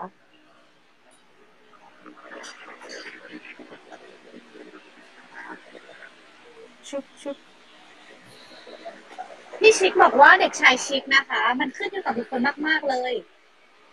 แต่นะ ตอนนี้ก็มั่นใจกับรักออนไลน์จากคนนี้นะพี่ชิคเล่าให้ฟังว่าถ้ารักออนไลน์จะมั่นใจได้ ถ้าเปลี่ยนแค่การออนไลน์มาเป็นออฟไลน์แล้วเจอกันค่ะมีประสบการณ์รักออนไลน์อยู่ค่ะ แล้วยังอยู่ในระยะไกลด้วย แต่เราไม่ได้ ให้ความรักจะอยู่แค่ออนไลน์ เราต้องมีออฟไลน์บ้าง เพื่อเติมเต็มความรู้สึกให้กันค่ะ น่าจะเป็นคุณแฟนที่ชี้บอกว่าส่วนตัวรู้สึกว่า video call ทำให้เรารู้สึกใกล้กันมากๆ เหมือนอยู่ด้วยกันตลอดเวลา บวกกับที่เขาไม่เคยทำให้เรารู้สึกว่าเราไกลกันเลยค่ะ ฟังไปแล้วเขินไป น่ารักจังเลยค่ะ มากๆค่ะ แล้วก็มีอีกคนนึงนะคะ ใช่อ่า คุณ KVJ KVG underscore ศูนย์สี่สองสี่นะคะ เจอคุณแฟนจากคุณเดอร์คบคบกันอีกสามเดือนก็จะปีหนึ่งแล้ว ตอนแรกๆลุ้นลุ้นนิดนึงแหละ ออนไลน์อะเนอะลุ้นว่าเขาจะมีแฟนอยู่แล้วไหมนะ จะจริงจังไหมนะ ตอนที่คุยกันมันดีมาก จนในที่สุดตอนนั้นก็หาโอกาสเจอนัดเจอกัน ตอนเจอกันก็ดีมากคลิกมากค่ะ นี่ก็คิดว่าออนไลน์มันเป็นแค่จุดเริ่มต้นเฉยๆแหละ เอาจริง ๆ ถ้าตอนนั้นไม่เจอกันใน Tinder ก็ไม่น่าจะมีโอกาสได้เจอกันได้นะ สุดท้ายจะเวิร์กหรือเปล่ามันขึ้นอยู่กับอยู่กับทั้งคู่ด้วย ช่วงแรกก็อยู่ใกล้กันสักพักแฟนก็ย้ายไปทำงานไกลขึ้น อยู่กับคนละจังหวัดเลย ช่วงนั้นก็เลิกงานหกโมงวันเสาร์นั่งรถไปหากลับบ่ายสองวันอาทิตย์เดินทางไปกลับหกชั่วโมง ไปหากับทุกอาทิตย์ ในขณะที่แฟนช่วงพักสี่ถึงห้าวันก็ขับรถมาหามาเจอกันห่างกันสองร้อยถึงสามร้อยกิโลก็แค่นะก็แค่ปากซอยแหละ หลัง จากที่คบกันมาสักพักเพิ่งรู้ตัวว่าทีหลังคุณแฟนนางเป็นพวกไม่ค่อยอ่านแชทไม่ค่อยเมาส์แต่ช่วงแรกๆก็คือโทรเมาส์กับฉันทั้งวันแชทคุยกันทั้งวันแรกๆที่เห็นนักอีกนอชะแชาวบ้านก็งงๆนิดหน่อย ทุกวันนี้ก็ยังโทรคุยกันแชทกันอยู่นะ จริง ๆ แล้วว่า คนที่แบบว่าดองแชทแต่มาแชทกับเรามันดูน่ารักมากขออีกคนนึงนะคะไหนๆก็แล้วคุณแทงสัญชัย INVU นะคะ ขอเล่าสั้นๆนะคะ เคยคุยกับคนคนหนึงอยู่ประมาณสี่เดือนกว่า พอคุยกันไปสักพักหนึ่งก็รู้สึกว่าตัวเองเหมือนจะไม่ค่อยเหมาะกับรักในออนไลน์เลยเพราะไม่ได้ใช้เวลาอยู่ด้วยกันต่อหน้าไปหากันยากด้วยสุดท้ายเราเลยตัดสินใจยุติการคุยกับเขา และปล่อยให้เขาไปเจอคนที่ดีกว่าเราค่ะอืมอันอันนี้อันนี้เหมือนปินจะอ่านไปแล้วนะพี่แพทอ่านเหรออีกคนนึงแล้วกัน คุณแม่น้องเซฮุน อันนี้พินอ่านหรือยังคะยังค่ะ Out ยั of ง my mind นะคะ จากใจคนที่มีรักออนไลน์มาแทบตลอด มันยากตรงความห่างไกลไม่ได้เจอกันบ่อยๆ ต้องต่อสู้กับความคิดถึง แต่ตอนนี้ก็อยู่ใน LDR ที่เข้ากันได้ดี long term relationship เหรอ ไม่ใช่ long distance relationship long อ๋อ distance relationship ค่ะใช่ long ขอบคุณ distance มากค่ะ relationship โอเคใช่ลองดีไซน์เรื่องที่เข้ามาได้ดี ยังเชื่ออยู่ค่ะว่าความรักที่ดีก็เกิดขึ้นในออนไลน์ได้ค่ะ ประมาณนี้ค่ะ มีคนเอ่อส่งข้อความส่วนตัวมาของเคสนะคะ บอกว่าอยากฟังเสียงพี่พัดจัง อยากให้พี่พัดขึ้นมาแชร์ประสบการณ์จัง ตอนนี้พี่พัดเขากลับมาแล้วค่ะพี่เคสค่ะเชิญเลยนะคะ คุณพัดมี FC ฟังค่ะ สวัสดีค่ะคุณเคสสวัสดีค่ะทุกคน สวัสดีค่ะ ได้ยินไหมเอ่ย ได้ยินค่ะค่ะ ได้ยินเนาะโอเค ก็เป็นหัวข้อที่หืมตรงใจเหมือนกันเนาะค่ะ ของพัดเองนะคะ เออเรื่องรักออนไลน์เนี่ย พัดคิดว่าสำหรับพัดเป็นเรื่องเป็นเรื่องธรรมดานะ เพราะมันตั้งแต่สมัยก่อนอะไรนะ ICQ ใช่ไหมแล้วก็มา มาก่อนหน้าไลน์นี่คืออะไรสักอย่างหนึ่งนะจำไม่ได้ CQ แล้วก็ Perch อะไรนะคะ คุณเคส CQ แล้วก็ Perch ค่ะ เพิร์ลแล้วก็แล้วก็มีอะไรอีกนะ MSN เออ Hi-Fi MSN ใช่ใช่ไฮไฟแบบโอ้โหร่วมเลย แต่ว่าด้วยวิวัฒนาการหลาย ๆ อย่างเนี่ยพัดมองว่าสมัยเนี้ย มันเจอกันง่ายขึ้นถึงจะเป็นโควิดก็แล้วแต่ถ้าคนมันจะอยากเจอหรือว่ามันอยากจะมีความสัมพันธ์ที่ดีต่อกัน หรือว่าอะไรก็แล้วแต่เนี่ย มันมันมีวิธีการค่ะที่จะทำให้ มันเจอกันได้ แล้วมันจะมีการปฏิบัติต่อกันในรูปแบบใด ๆ ก็แล้วแต่ที่มันรู้สึกว่าเฮ้ย เนี่ย มันจะไปต่อนะ หรือว่าอาจจะเป็นรูปแบบที่ คือเราไม่แน่ใจนะว่าคนที่เข้ามาเนี่ยเขาเป็นยังไงแต่ว่าอย่างที่บอกค่ะเป็นรักออนไลน์เนี่ย คุณต้องดูดีๆ แล้วมีสติ แล้วก็ดูหลาย ๆ มุม เอ่อคนในลักษณะที่เข้ามาแบบมิดมิจฉาชีพหรือมิดจริงๆอะก็มีมาก ก็ต้องอันเนี้ยคือไม่สามารถบอกได้ตายตัวเลย แต่ย่างน้อยเนี่ยอยากจะเตือนสติว่าให้เราตัวเองมากๆ แล้วก็ลองดูซิว่าสิ่งที่เรา react ไปแล้วเนี่ย การตอบกลับมาเป็นแบบไหนบ้าง หรือว่าไม่มี react หรือว่าเงียบกิบไปเลยนะคะสำหรับพัดเองเนี่ยที่จะเจอมาเนี่ย เจอมาแต่รักออนไลน์ซะมากกว่า เพราะว่าด้วยความที่บุคลิกภาพเราเนี่ย มันมันเหมือนผู้หญิงที่ไม่ได้เป็นเลสเบี้ยนมากกว่า ดังนั้นเนี่ย การเข้าถึงการเข้าหาเนี่ยจะเป็นเรื่องออนไลน์ที่มันง่ายกว่า เพราะว่ามันก็คือชัดเจนว่าเราเป็นเลสเบี้ยนแล้วเข้าไปในกลุ่มนี้ หรือว่าเจอในแก๊งนี้ก็คือเราใช่ แต่ว่าที่ผ่านมาเนี่ยถ้าก็เจออะไรที่มันดีนะคะ ก็ไม่ได้แย่แต่ที่บอกอะมันต้องดูให้ดีและมีสติไม่ไม่ใช่ว่าแบบหลงไปเลยเข้าข้างตัวเองเนี่ย อันเนี้ย เจอมาเยอะเพราะว่าตัวเองว่าตัวเองเนี่ยจะดีใครๆก็ต้องเข้ามา อันนี้ก็ไม่ใช่ค่ะ ขอบคุณคุณพัดมากเลยนะคะ ที่มาแชร์เอ่อถ้าจับใจความที่คุณพัดพูดเนี่ยเรื่องหนึ่งที่แบบเราไม่ควรมองข้ามเลยนะคะ ในเรื่องของมิจฉาชีพไม่ว่าจะเป็นคนที่แบบเอ่ออาจจะไม่ได้เป็นผู้หญิงจริง ๆ แบบหมายถึงว่าไม่ได้เป็นไม่ว่าจะเป็นผู้หญิงหมายถึงว่า ไม่ใช่ LGBTQ+ หรืออะไรก็แล้วแต่อาจจะเป็นผู้ชายปลอมตัวเข้ามา หรือคนที่เข้ามาเพื่อ เป็นมิจฉาชีพมาหลอกลวง อาจจะเป็นในเรื่องของทรัพย์สิน หรือว่ารู้ข้อมูลส่วนตัวเราในเรื่องที่ทำงานหรือบ้านหรือว่าเรื่อง finance อะไรอย่างเงี้ย ยังไงก็ฝากด้วยนะคะว่าควรจะศึกษาป้องปกป้องตัวเองในข้อมูลส่วนตัวเยอะๆไว้ก่อนก็ดีนะคะ ไม่ว่าจะเป็นโลกออนไลน์หรือออฟไลน์สมัยนี้ มิจฉาชีพมาทุกรูปแบบค่ะ ขอบคุณคุณพัดมากนะคะ คุณพัดอยากมีอะไรเสริมไหมคะ เออมีนิดนึงค่ะคุณเคสเนี้ยแพทเจอมาแต่มันก็ประมาณสองปีสามปีได้แล้วมั้งคือเคสเนี้ย เป็นเคสที่แพทตกใจนะแล้วแพทก็แบบอึ้งไม่คิดว่าจะเจอตัวเองเพราะว่าทางทางตัวเองเนี่ยก็ถือว่าอยู่ในวงการนี้แล้วค่อนข้าง ก็ไม่ใช่คนดีก็ก็คือแพทก็ไม่ใช่คนดีอะค่ะ ก็พูดตรงๆก็จะชูมีเคสหนึ่งที่แพทรู้สึกว่า โอเค เจอพี่เขาคนหนึ่งซึ่งแบบสเปคมากๆเลยห้าสิบกว่าแล้วมันดีมาก ก็คบกันคุยกันเรื่องนี้นั่น คบไปมาคุยกันไปคุยกันมา ปรากฏว่าเราไปเจอเขาในในในช่องทางหนึ่ง แล้วปรากฏว่าเขาเนี่ย เราก็ไปสืบมารู้ว่าเขาเนี่ย ได้แต่งงานมาแล้ว คือแต่งงานกับผู้หญิงนะคะ แต่ว่าเหมือนกับอาจจะด้วยความที่แต่งงานมานานแล้วก็เบื่อในรถในรถชีวิตของตัวเองหรือว่าชีวิตคู่ ก็ทำให้เลิกกันแล้วก็มาหาประสบการณ์ใหม่ ๆ แต่ว่าแบบคือพอตกใจว่าคือถ้าคนอย่างพันเนี่ยถ้าถ้ารู้สึกว่าแต่งงานกับใครแล้ว หรือว่า เออมั่นหมายอย่างคุณเคสแต่งงานแล้วอะไรอย่างเงี้ยหรือว่าอะไรก็แล้วแต่เนี่ยพัดถือว่ามันต้องหยุดแล้วไงแต่ว่าคือเจอเคสเนี้ยพัดตกใจคือเขาแต่งงานไปเรื่อยเวลาเข้าพิธีกันแล้วด้วยนะเออ แต่เขาก็ยังมาแบบโลดแล่นอยู่ใน เอ่อห้องเลสเบี้ยนหรือว่าอยู่ใน open chat ต่างๆ อะไรประมาณเนี้ยค่ะ เราก็รู้สึกโหปีกว่าๆให้เราที่เราแบบคุยกับเขาเนี่ยเหมือนเราโดนหลอกมาโดยโดยตลอดเวลาเลย แล้วเราก็เชื่อด้วย ว่าแบบเขาโสดคือด้วยความที่เขาทำตัวเหมือนโสดน่ะ เราก็รู้สึกว่าเฮ้ยเขาโสด ก็เลยคิดว่าโอเค คนเนี้ยเนี่ย มันน่าจะแบบ เออน่าจะลงรอยกันได้ สุดท้ายแล้วพอมาเจอแบบเนี้ยพัดก็ก็หลายตึงนะดังนั้นก็จะบอกสาวๆว่า อะไรก็แล้วแต่ค่ะ เอออย่าเพิ่งลงไปทั้งร้อย คือคนเราอะ มันอ่านไม่จบเหมือนอ่านหนังสือจริง ๆ บางคนมันซับซ้อนมากกว่านั้นเยอะ ค่อยๆดู แล้วก็ ค่อยๆ พิจารณาไปทีละอย่างทีละอย่าง ให้เวลาค่ะให้เวลาเนี่ยมันทำงานไปเรื่อยๆนะคะ อย่าเพิ่งใจร้อนดังนั้นเนี่ยพักก็เลยจะจะฝากไว้ตรงนี้แหละค่ะ อืมไหนๆคุณพัดขึ้นมาพูดเรื่องนี้แล้ว อยากจะถามคุณพัดนิดนึงว่า เอ่ออย่างที่คุณพัดบอกว่าไปเจอคนที่แต่งงานแล้ว แล้วอย่างเงี้ย คุณพัดมีอะไรจะแนะนำไหมคะสำหรับเอ่อคนที่มาฟังวันนี้ว่า อาจจะเป็นห้าข้อสิบข้อหรืออะไรอยากจะแชร์ว่า ถ้าเราเจอคนหนึ่งในโลกออนไลน์เนี่ยค่ะ อะไรที่เราควรจะระวังว่าคนคนนี้ควรไปต่อหรือไม่ไปต่อว่าเขาจะจริงใจกับเราไหมอะไรเงี้ยมีมีทริคอะไรอยากแนะนำไหมคะ ว่าคนประเภทไหนที่อาจจะต้องรีเช็คเขานิดนึงว่าที่เขาพูดจริงไหมอะไรอย่างเงี้ยค่ะว่าเขาโสดอะไรอย่างเงี้ยเขาไม่มีใครนะ อะไรอย่างเงี้ยค่ะ อยากให้มาแชร์หน่อยอะค่ะ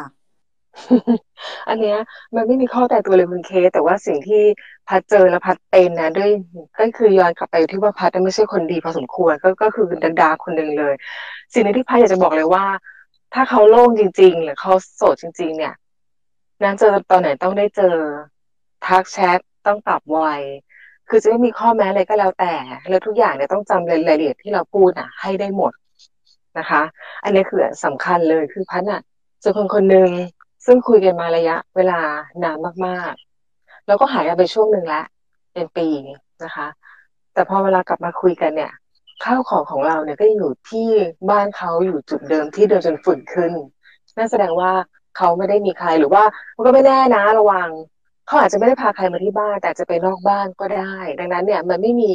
อะไรที่มัน เอ่อ ตรงตัวว่าคนคนนี้จะซื่อสัตย์มันมีเซนส์มันมีวิธีการบางอย่างที่จะบอกพระเชื่อค่ะว่า เวลาเราอยู่ด้วยกันมากๆกับใครคนหนึ่งเนี่ย มันจะรู้สึกได้ว่ากริยาหรือว่าการกระทำหรือว่าอะไรก็แล้วแต่เนี่ย มันจะมันจะมีเซนส์อะพระเชื่อผู้หญิงทุกคนมีเซนส์ในเรื่องนี้ แต่ที่แน่ๆเลยสิ่งที่พัดเจอกับตัวเองเนี่ย เออเราจะทักเข้าหาตอนไหนก็แล้วแต่เนี่ยเขาจะตอบกลับมาเสมอเขาตอบไวมาก แล้วก็จะ เอ่อฟังแล้วก็จะคอยรับฟังคอย support ความรู้สึก อันนี้สำคัญนะคะคอย support ความรู้สึกบางคนเนี่ยไม่ต้องมีค่าทางด้านเอ่อการใช้จ่ายหรือว่าไม่ต้องพาไปกินข้าวหรอก แค่มีค่าทางความรู้สึกคอย support เราทางเวลาเราคุยให้ฟังหรือว่าเราแย่เราเครียดเนี่ยเขารับฟังแล้วเขาอยู่ข้างๆเราเนี่ยเพราะว่ามันมันวิเศษแล้วดังนั้นเนี่ยพัดไม่มีราคาหนึ่งสองสามสี่เพราะแต่ละคนเนี่ยจะมีบริบทหรือว่าการใช้ชีวิตที่มันต่างกัน แต่ว่าอย่างน้อยเนี่ย ให้ดู ว่า react ที่กลับมาเป็นแบบไหน react แบบเนี้ย มันจริงใจจริงหรือเปล่าหรือว่าเขาทำกับทุกคนแบบนี้ หรือว่าทำแค่เราคนเดียว มันจะมีวิธีการที่จะดูได้นะคะ ประมาณนั้นค่ะ สุดยอดมากเลยค่ะ คุณพัทขอบคุณมากเลย ที่ขอบมาคุณแชร์ค่ะสดนี้นะคะ น้องแพทมีอะไรเสริมไหมคะพี่แพทคะ สงสัย สงสัยจะเน็ตไม่ดีมั้งคะ เดี๋ยวเรา ระหว่างที่เราพี่แพทอ่าเราอ่าน อันนี้ได้ไหมคะ พี่เคสอ่าที่ทางบ้านเขามาเล่นแฮชแท็กแฮชแท็กของเรา ได้ค่ะ มีท่านหนึ่งนะคะ message มานะคะส่ง message วิพูดซะโบราณเลย มีคนอุ๊ย direct message มานะคะ ขอแชร์หน่อยนะคะ เคยคบกับน้องในโลกออนไลน์คนหนึ่ง แต่พอครอบครัวเขารู้ก็กีดกัน ในสมัยนั้นนะคะที่คุยกัน MSN กับ High Five ค่ะ สุดท้ายยุติความสัมพันธ์ แต่ก็ยังคุยกันบ้าง จนเขาไปคบกับคนที่เจอกันในชีวิตประจำวัน แต่เป็นความรักที่ไม่ดี โดนคนนั้นทำร้ายด้วยค่ะ เขาขอความช่วยเหลือเออเขาขอความช่วยเหลือ เราไปช่วยเขาออกมา ให้มานอนที่ห้องเราและสุดท้ายพาไปส่งที่บ้าน ไปส่งถึงมือแม่เขาเลยนะคะ แม่พูดมาประโยคนึงว่า รู้งี้ให้คบกับคนก่อนหน้านี้ตั้งแต่แรกคงจะดีกว่า วงเล็บหมายถึงเรา โดยที่ไม่รู้เลยว่าคนนั้นที่แม่พูดถึงน่ะ ยืนอยู่ตรงหน้าเลย สุดท้ายไม่ได้คบกันนะคะ เป็นพี่น้องที่ดีต่อกัน ตอนนี้เขาเรียกเราว่าเจ๊ค่ะ น้องปิ๊นมีความคิดเห็นยังไงคะ อืม ด้วยความที่ปิ๊นมีประสบการณ์ที่ครอบครัวของแฟนตัวเองกีดกัน ก็ค่อนข้างเข้าใจความรู้สึกของพี่คนนั้น ขอเรียกขออนุญาตเรียกว่าพี่นะคะ อ่า ที่ทักมาหาพี่เคสเลยว่ารู้สึกยังไง น้องปิ๊นขอขอเสริมนิดนึงค่ะ น้องส่งมาต่อค่ะ ยังไม่จบค่ะ ได้ค่ะ ขออนุญาตนะคะ จนเขาไปคบกับคนที่เจอ เออเดี๋ยวก่อนนะ เอ่อต่อนะคะ ตอนนี้กำลังศึกษาคนอะอะน้องเขาบอกว่าสุดท้ายน้องคนนั้นเรียกว่าเจใช่ไหมคะ ตอนนี้กำลังศึกษาคนคนหนึ่งในโลกออนไลน์อยู่ค่ะ คนที่พี่เคสจับคู่มาให้จากซีวีอยู่ไกลกันมากค่ะ คนละทิศ ในแผนที่ประเทศไทยเลยค่ะ แต่จู่ๆเขาก็จะได้มาเรียนต่อที่จังหวัดของเรากำลังจะมาในอีกสองเดือนนี้เลยค่ะ จะได้เจอกันแล้ว ดีใจที่จะได้เจอกันนะคะ ตั้งหน้าตั้งตารอเลย ขอเสียงปรบมือหน่อย สุดยอดเลยอะคือต้องบอกเลยนะว่า อันนี้คือสดเลยนะ คือ น้องคนนี้เป็นเป็นหนึ่งในที่มาร่วม โปรเจกต์กับ Girl X Girl นะคะ ที่เราให้ส่ง CV มาแล้วก็พี่เคสก็จะเป็นคนอ่าน CV แล้วก็สกรีนว่าใครน่าจะแมชกัน คือน้องคนนี้ก็เราจับคู่ให้เขากับคนคนหนึ่งแล้วก็เราดูว่า เอ้ยเขาน่าจะแบบทำความรู้จักกันนะ ถ้ามันไปในทิศทางที่ดีก็อาจจะสารสัมพันธ์เป็นมากกว่าเพื่อนเป็นมากกว่าพี่กับน้อง แต่ถ้าไม่ใช่อย่างน้อยก็ถือว่าได้เพื่อนได้พี่ได้น้องอะไรอย่างเงี้ยค่ะ สุดท้าย น้องคนนี้เขาก็จะอัปเดตมาหาพี่เคสไม่ขอบอกชื่อแล้วกันนะคะไม่แน่ใจว่าน้องเขาสะดวกไหมน้องเขาก็จะอัปเดตมาให้เราบอกว่า ดีใจจังเลยพี่เคสรู้สึกดีจังแบบคุยกันแล้วคลิกมากเลย แปลกมากเลยพี่เคสอยู่ๆเขาก็จะต้องมาที่จังหวัดหนูอะหนูตื่นเต้นมากเลยพี่คือคุยกันแฮปปี้มากเลย ยังไงถ้าน้องสองคนฟังอยู่ พี่เคสในฐานะตัวแทนของ Girl X Girl นะคะ ดีใจด้วยค่ะที่ Girl X Girl ที่เป็นเอ่อโซเชียลของ community หญิงรักหญิงที่ทำให้น้องสองคนได้รู้จักการดีใจด้วยนะคะ เป็นไงน้องปินเขินเขินคือที่เงียบเนี่ยเขินมันน่ารักมากเลยอะพี่เขินเอาจริง ๆ คือให้พูดตรงๆเนาะคือเราก็ไม่ได้คิดหรอกว่าแบบเออการที่เราท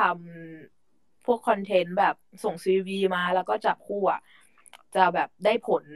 ขนาดนี้หรือว่าแบบอะไรยังไงได้กระแสตอบรับที่โอเคเลยแต่ว่าแบบพอพอมันได้ยินว่า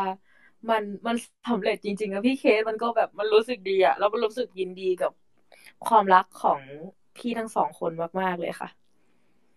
ได้ถ้าสมมติยังไง ถ้าน้องสองคนแบบเจอหน้ากันแล้วคลิกกันอะไรอย่างเงี้ยค่ะ ยังไงก็อย่าลืมมาแชร์ประสบการณ์เด็กครั้งแรกให้พวกพี่ฟังด้วยนะเผื่อพี่จะมาช่วย เป็นกำลังใจให้คนหลาย ๆ คนที่อยู่ในออนไลน์ที่เขากำลังคิดว่ารักแท้มันมีอยู่จริงไหมอะพี่เคสเคยมีอยู่จริง แล้วก็น้องคนนี้อาจจะเป็นคู่ที่สองตามมาก็ได้เนาะจริงไหมน้องฟินจริงค่ะ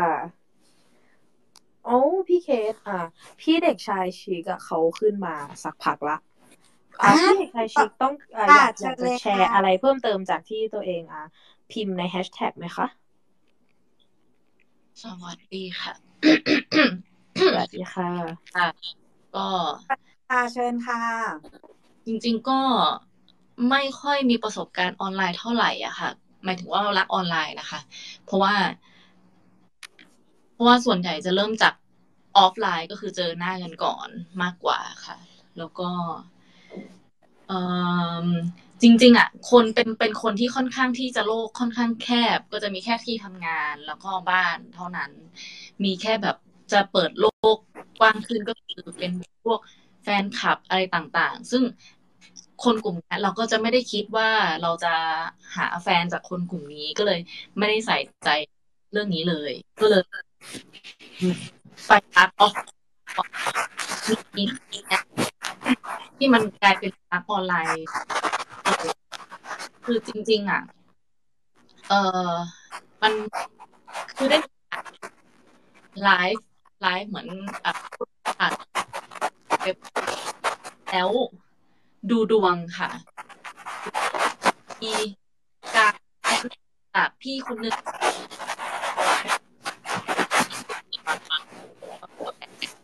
มาดูกับกับกับอ่าเสียงเสียงพี่พี่เด็กชายชิกเอ่อกระตุกหรือเปล่าคะพี่เคส ทำไมของปินได้ยินแบบกระตุกกระตุกเดี๋ยวนะใช่ฮะค่ะอาจจะอยู่ใกล้ลมหรือเปล่าคะ อาจจะต้องขยับมานิดนึงนะคะ โอเค ดีขึ้นไหมคะค่ะอะเชิญต่อเลยค่ะ ก็คือก็คือเอ่อมีโอกาสที่ได้คุยกัน เพราะว่ามีการแนะนำให้ให้น้องเขามาดูดวงผ่านออนไลน์ ก็เลยเหมือนกับว่า อะได้ดูดวงกันแล้วรู้สึกแบบ เอ๊ะ ก็เหมือนคุยการเริ่มต้นคุยเนี่ย มันก็ก็โอเคดี แล้วปรากฏว่าอยู่ๆน้องเขาก็ทักทวิตเตอร์มาส่วนตัวว่า เออพี่หนูมีเรื่องอยากจะเล่าเพิ่มเติม ก็ขอช่องทางติดต่อเขาก็มาแบบติดต่อมาทางทางเราอะไรเงี้ย ก็เลยแบบได้มีโอกาสได้สานสัมพันธ์กันผ่านผ่านออนไลน์ก็เลย แล้วเราพอเห็นรูปเขาอะไรเงี้ย ก็รู้สึกแบบ เอ้ย เออ สเปคเลยเนอะอะไรเงี้ย ก็เลยคิดว่าเออ คนนี้จะลองจีบดู แล้วปรากฏก็ก็โอเคค่ะ ก็ก็รู้จักกันสิบวันก็ขับรถไปหาเขาเลย ค่ะก็เขาอยู่สุราษฎร์ธานีก็ห่างกันหกสิบหกร้อยโลค่ะ ก็ขับรถไปหาเขาเลยแค่สิบวันประมาณนี้ครับ ก็เนี่ยอย่างที่บอกค่ะ จากออนไลน์ต้องทำให้มันเป็นออฟไลน์ ก็เลยสานสัมพันธ์ต่อด้วยการที่แบบ ไปหาเลยแล้วก็โอเค หลังจากนั้นก็คุยกันมา จนตอนเนี้ย ประมาณแปดเก้าเดือนก็คือ เฉลี่ยการเจอกันก็ประมาณเดือนละครั้งค่ะ แต่ว่าต่อให้เราเจอตัวตัวเดือนละครั้ง แต่เราอะ video call ทุกวันเมื่อเวลาว่างก็คือ video call ต่อกันตลอด ก็เลยทำให้ระยะทางที่ห่างกัน ก็ทำให้มันใกล้ขึ้น แล้วก็ใช้ความที่เป็นออนไลน์นี่แหละ ที่ปัจจุบันเนี่ย เรื่องออนไลน์เป็นเรื่องแบบ เรื่องที่เรื่องธรรมดาไปแล้วค่ะ ก็เอาออนไลน์เนี่ยมันทำให้เราใกล้ขึ้น ก็เลยคิดว่า เรื่องออนไลน์ไม่ไม่ใช่เรื่องที่จะต้องรู้สึกว่า เอ๊จะมั่นใจดีไหม เราสามารถทำให้มั่นใจได้เพียงเปลี่ยนออนไลน์เป็นออนไลน์ครับผม ประมาณนี้ค่ะ สุดยอดมากเลยค่ะ คุณเด็กชายชิคแบบ พี่เคสสรุปได้เลยว่า หนูแบบมีความรู้สึกดีๆ ที่ให้คนคนหนึ่งแบบมั่นคงมากถึงแม้ มันจะเป็นระยะทางที่แบบไกล อย่างถึงแม้เดือนหนึ่งได้เจอกันหนึ่งครั้ง แต่ว่าเรามีโซเชียลในมือเรามีกล้องเรามีโทรศัพท์ message ได้ทั้งวันเปิดกล้องนัดเวลาคุยกันได้ อันนี้เป็นทางทางเลือกที่ดีมากเลยนะคะสำหรับรักระยะไกล อย่างที่เราเคยจัดหัวข้อในเรื่องรักระยะไกลว่า สุดท้ายแล้วถ้าเราใส่ใจกัน เราพยายามหาเวลาให้กัน เรามีความจริงใจต่อกัน จะใกล้หรือจะไกล ถ้าคนมันใช่มันก็ใช่จริงไหมคะ น้องปิ้น จริงค่ะ จริงค่ะพี่ จริง จริงแท้แน่นอน แต่เอาจริงปิ้นนับถือใจพี่พี่ชิคมากเลยนะแบบปิ้นว่าตัวเองเป็นคนที่ชอบขับรรถแล้วอะแต่พี่ขับหกร้อยโลเลยนะใช่แต่ว่า สุดยอดมานับถืใจกมากพี่แบบไอดอลเลยค่ะประมาณ respect ประมาณสิบโลค่ะสิบสิบสิบชั่วโมงค่ะสิบสิบชั่วโมงรอแล้วโอ้ my god เกือบครึ่งวันนะพี่ เคยเขาออกอะเขาเขารักของเขาจริงเขาอืมหกร้อยโลก็แค่ปากซอยไปเซเว่นน่ะสำหรับเขาว่าพูดกับเขาตลอดว่าหกร้อยโลก็เหมือนหกร้อยหกหกกิโลอะ แค่แบบบ้านปากซอยแค่นี้เองเลยอะแล้วก็แบบ เคยออกจากบ้านออกออกจากที่ทำงานนะคะ ประมาณสี่ห้าโมงเย็นไปถึงเขาตีสอง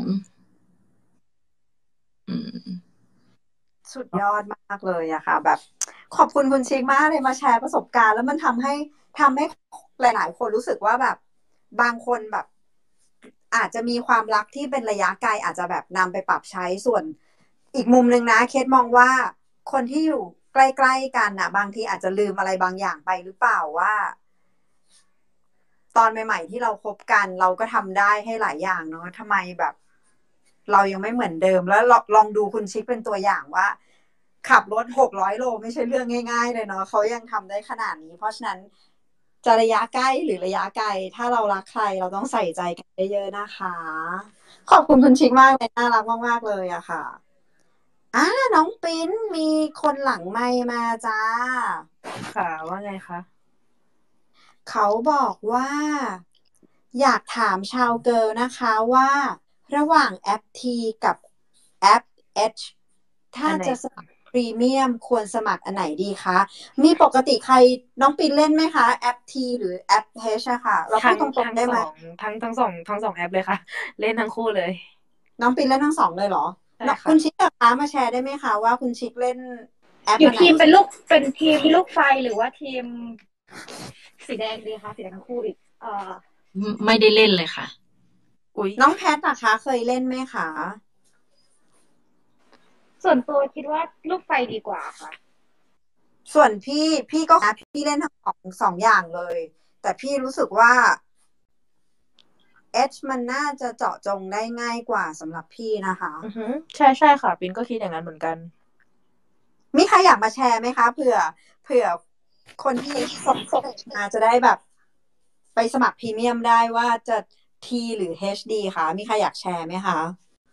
แบบมีใครเราให้ใช้เราให้เพื่อนๆพรียมีกมือดูดีไหมคะ ระหว่างถ้าใครเกิดใครขึ้นมาอย่างเช่น ถ้าเป็นต่อเป็นตัว ตบมือเป็น S ตบมือตบมือเป็น T สองนิ้วเป็น H ดีไหมคะ ตบมือเป็น T สองนิ้วเป็น H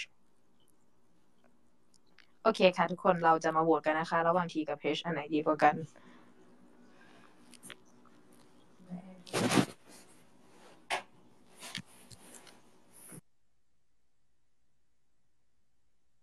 อ่ายังไงก็เป็นกำลังใจให้ด้วยนะคะว่า จะเป็นอันไหนดี สำหรับน้องที่ส่งมาเนาะแล้วก็มีคนเสริมด้วยค่ะ H เอ่อ H นะคะจะเป็น specific ว่าชัดเจนโอกาสจะเจอเนี่ยถูกใจง่ายกว่าด้วยค่ะ ส่วนทีก็จะได้สังคมที่อาจจะดีกว่าหลากหลายกว่า และยิ่งพรีเมียมพรีเมียมด้วย ก็จะคัดคนมาได้ดีกว่า อันนี้ก็แล้วแต่ความชอบนะคะ อ่า มีคนมาเสริมค่ะ ก็ดีคนละแบบเนาะอาจจะต้องศึกษานิดนึงว่า อันไหนดีอะไรอย่างเงี้ยค่ะ จริงค่ะ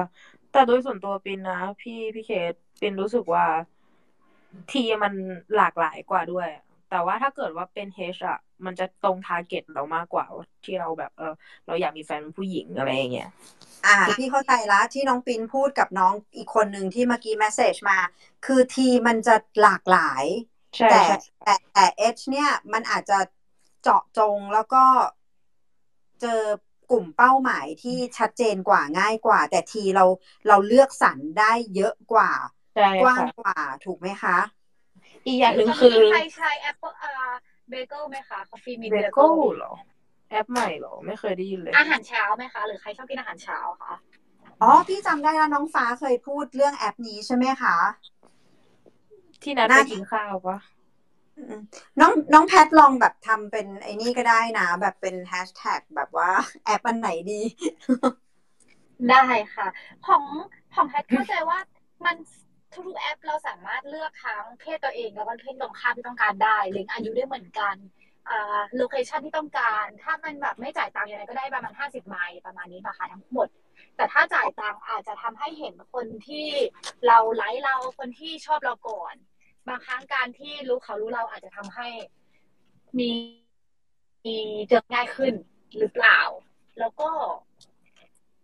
เราว่ากลุ่มคนแต่ละแอปมันค่อนข้างแตกต่างกัน และฟังก์ชันที่อยู่อะไรเงี้ยค่ะ อย่างสมมติแอปอย่างแอป H เราเรื่องนี้ก็นี่เขาจะมี community มีอีเวนต์เหมือนช่วงที่แล้วมีคนพูดถึง Les Park ด้วยอันต้องให้คุณหมอมารีวิวอืมแล้วก็ แล้วก็แต่ว่าถ้าเป็นส่วนแอปทีเราว่าเห็นด้วยกับที่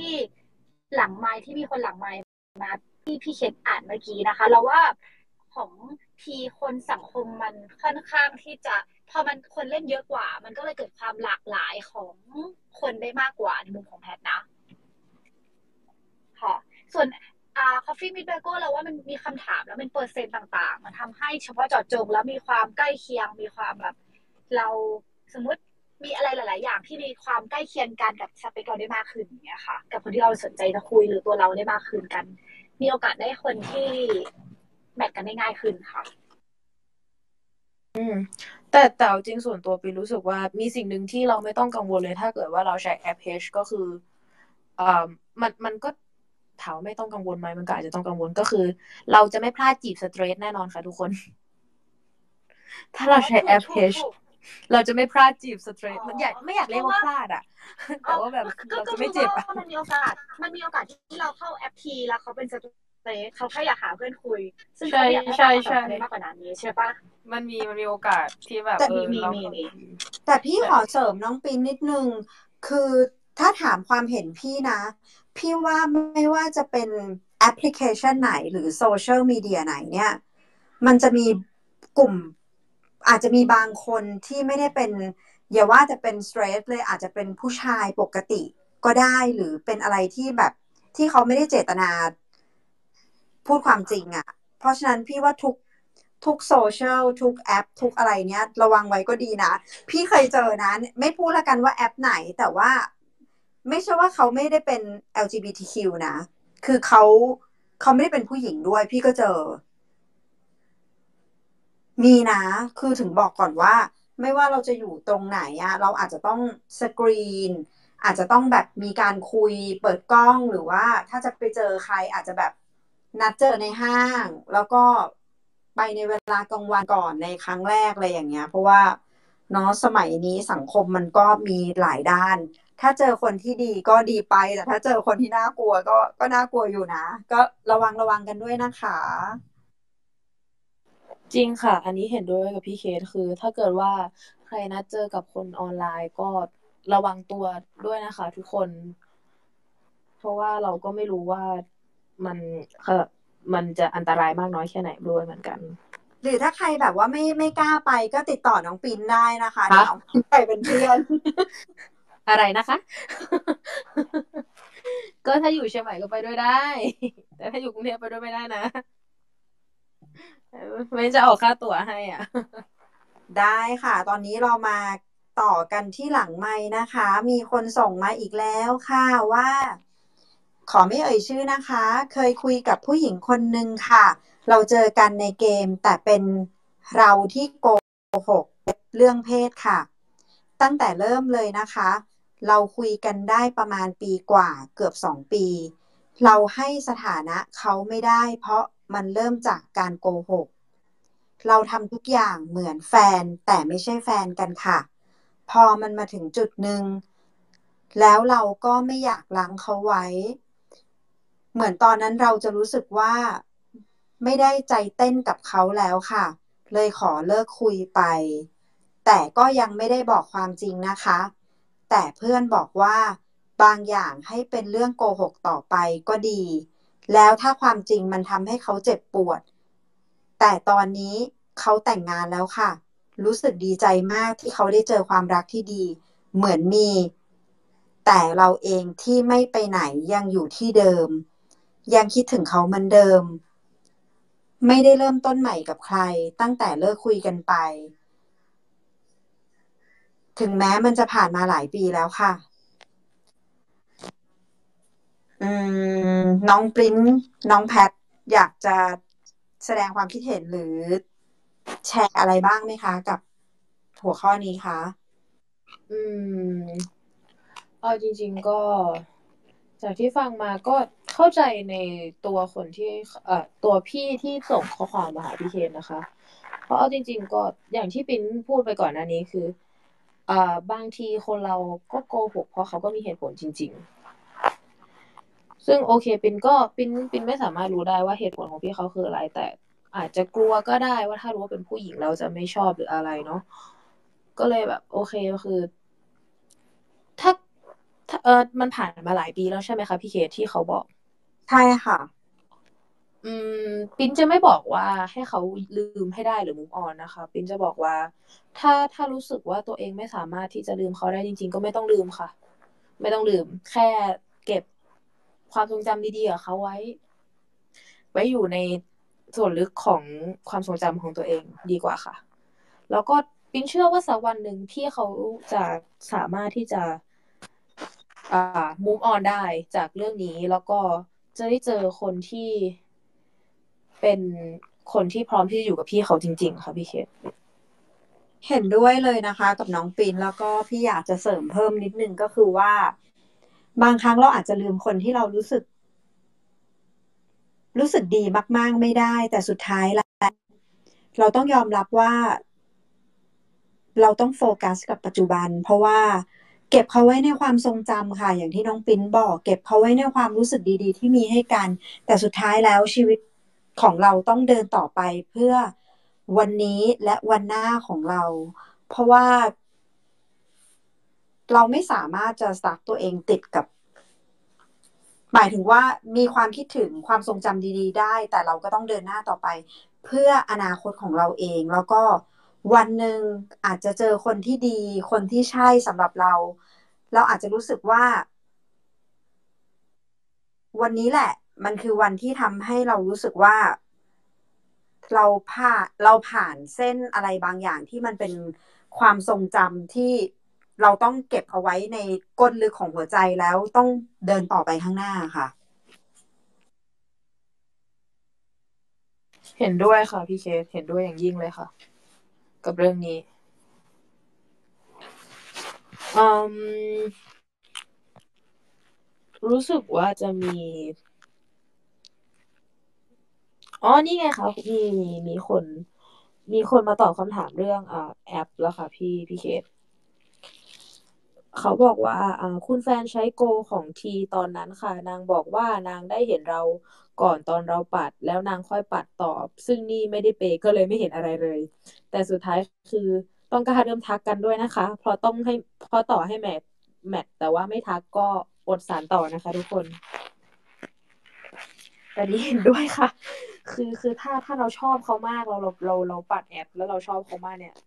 อย่าเขินค่ะ ที่จะทักเขาไป ถ้าเราแมทกับเขา อย่าเขินค่ะ เพราะว่าเดี๋ยวมันจะไม่ได้สานต่อนะคะส่วนเอ้าตัวที่ไม่ค่อยไม่ไม่ค่อยถนัดในเรื่องของแอป ไม่ค่อยได้ใช้ ส่วนใหญ่จะเป็นแบบ เป็นช่องทางอื่น มีใครอยากมาแชร์เรื่องเรื่องแอปได้นะคะว่ามีแอปไหนน่าสนใจเผื่อที่จะมีใครแบบไปเจอสาวที่ถูกใจอะไรอย่างเงี้ย มาแชร์กันได้นะคะ แอปต่างๆ มีใครเล่นอันไหนบ้างคะอุ้ยพี่เคส มีคนรู้จักระมีคนที่เรารู้จักกันดีดีอีกคนหนึ่งเข้ามาละพี่เคส เราควรจะ ถามให้เขามาร่วมแชร์ดีไหม แบบยัดเยียดพี่เนยมาค่ะพี่เคสสวัสดีค่ะ น้องเนยคิดถึงจังเลยพี่เนยสนใจมาแชร์เรื่องอ่าความรักออนไลน์ไหมคะ แต่ถ้าไม่สะดวกไม่เป็นไรนะคะ พี่แต่ถ้าสะดวกก็กดขอไมค์มาเลยค่ะ เดี๋ยวรับให้ดูเห มือนจะไม่สะดวกเผื่อใครไม่สะดวกที่จะขึ้นมาพูดนะคะ สามารถเอ่อ direct message มาหา ไม่ว่าจะเป็นเอ่อ girl x girl นะคะ น้องปอจุดหรือว่า cb หรือว่าน้องทริสนะคะ สามารถ inbox มาหลังไมค์ได้เลยนะคะ เดี๋ยวเราจะเอ่อขึ้นมาพูดมามามาช่วยกันแชร์ แต่ว่าไม่ประสงค์ออกออกนามก็ได้นะคะ ถ้าไม่กล้าขึ้นมาพูดก็ก็ส่งข้อความมาได้นะคะ มาแชร์กันได้ค่ะ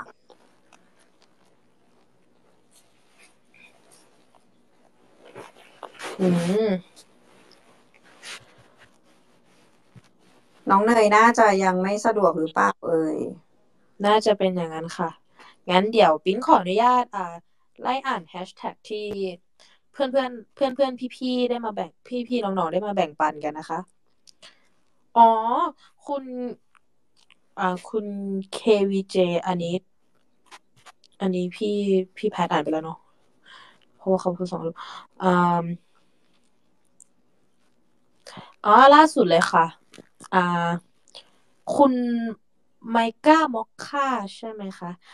เขาบอกว่าเคยคบกับแฟนเก่าคนนึงที่เจอทางไลน์กรุ๊ปคบกันประมาณปีหนึ่งเลิกไปเพราะเขาอายุห่างและต่างกันพอสมควร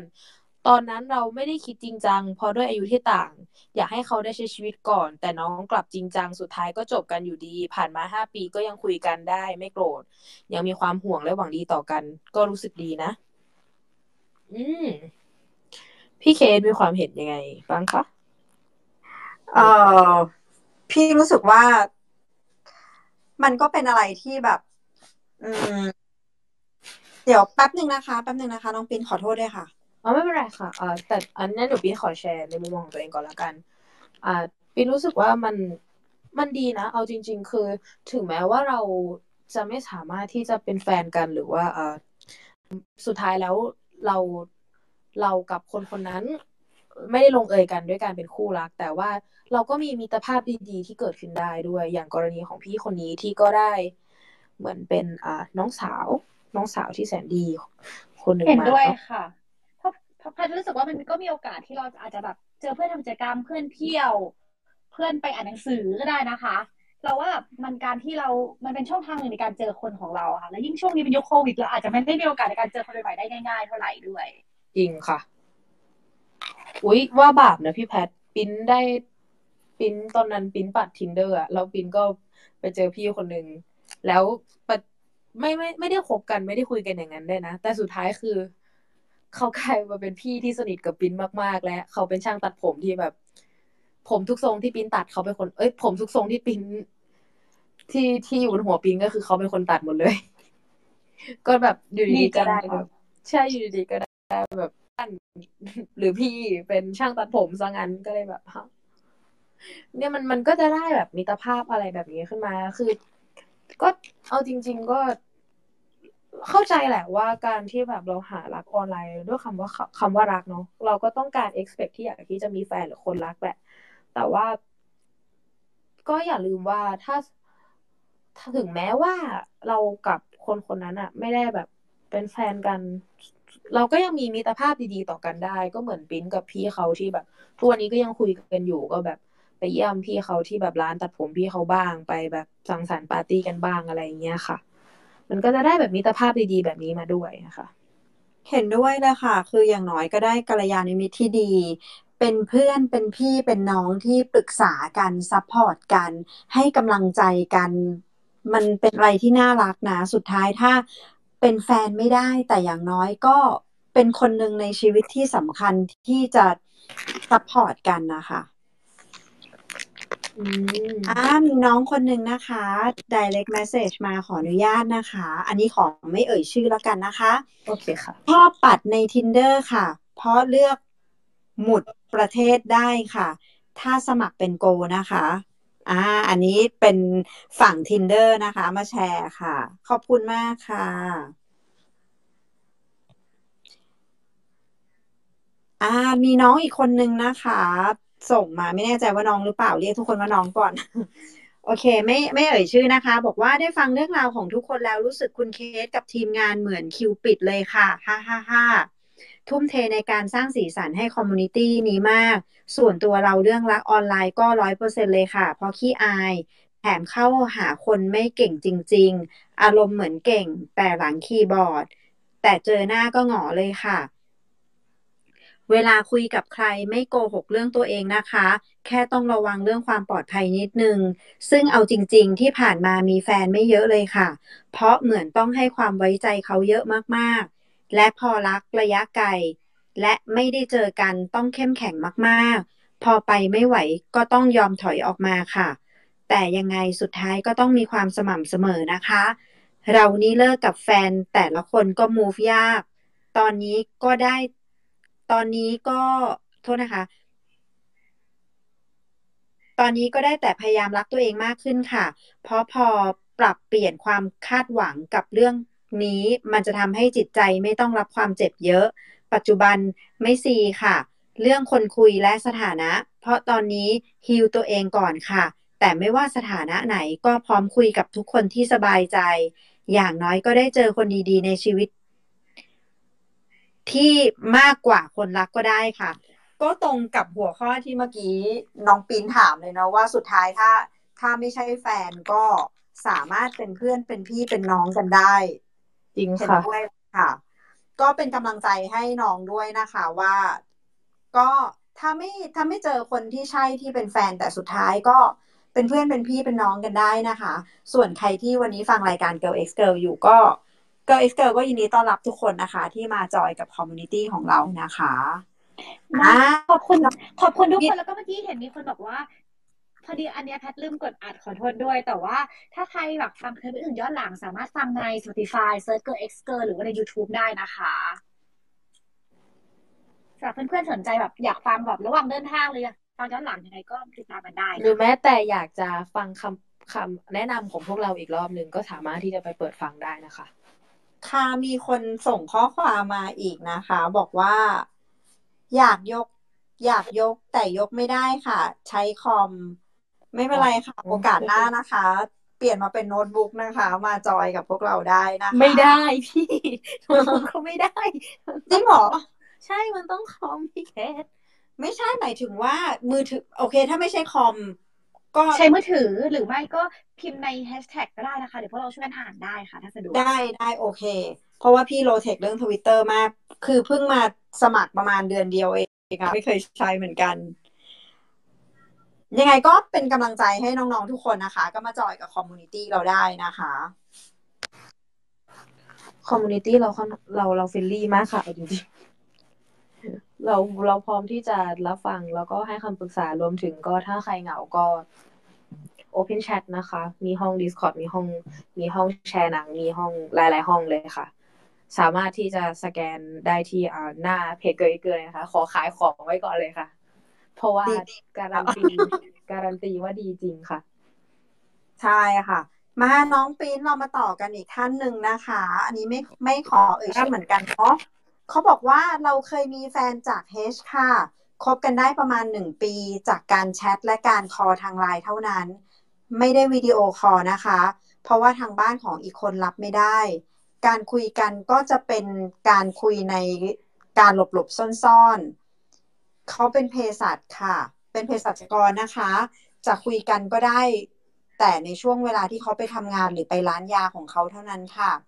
พอนัดกันจะไปเจอตัวจริง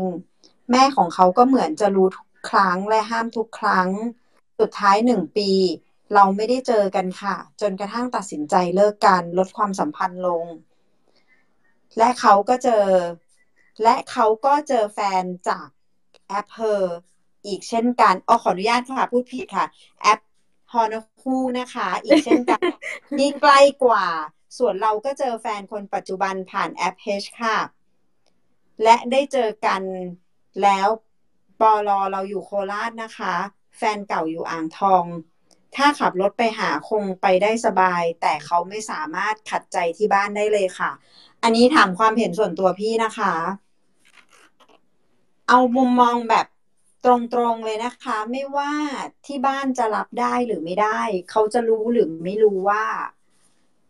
เราชอบผู้หญิง แต่การที่ไม่เปิดกล้องเลยสำหรับพี่พี่ถ้าเป็นพี่นะคะอันนี้มุมพี่พี่มองว่าไม่โอเค ถ้าครบถึงหนึ่งปีแล้วไม่เปิดกล้อง ไม่ว่าเหตุผลที่บ้านเขาจะรับได้ไม่ได้ แม่เขาจะรู้หรือไม่รู้ อันนี้เป็นเรื่องส่วนตัว แต่ว่าสำหรับพี่พี่จะให้ไทม์ไลน์ทุกความสัมพันธ์ว่า อย่างน้อยหนึ่งถึง เต็มที่เอา maximum เลยนะคะ ไม่เกินสองเดือน ต้องมีการเปิดกล้อง ต้องมีการเจอกัน ถ้าไม่มี process นี้แสดงว่าเขาคงยังไม่พร้อมที่จะสานสัมพันธ์กับเราแบบอีก step หนึ่งอะค่ะ พี่ก็จะเลือกด้วยการที่ reject เขาออกไปจากในชีวิตเลยค่ะ สำหรับมุมพี่นะคะ น้องปิ้นมีความคิดเห็นยังไงคะโอ้เอาจริงก็ ปิ้นก็ แต่แต่ปิ้นเป็นคนความอดทนสูงอะพี่เคส ก็เลยแบบ ปีหนึ่งก็อาจจะสบายสบายสำหรับปิ้นเพราะว่าแบบอย่างคนนั้นที่สามปีอะปิ้นก็เพิ่งได้มาเจอหน้าเขาตอนปีที่สามนะปิ้นปิ้นแบบ แต่เป็นหน้าที่เขาหลอกเลยนะประเด็น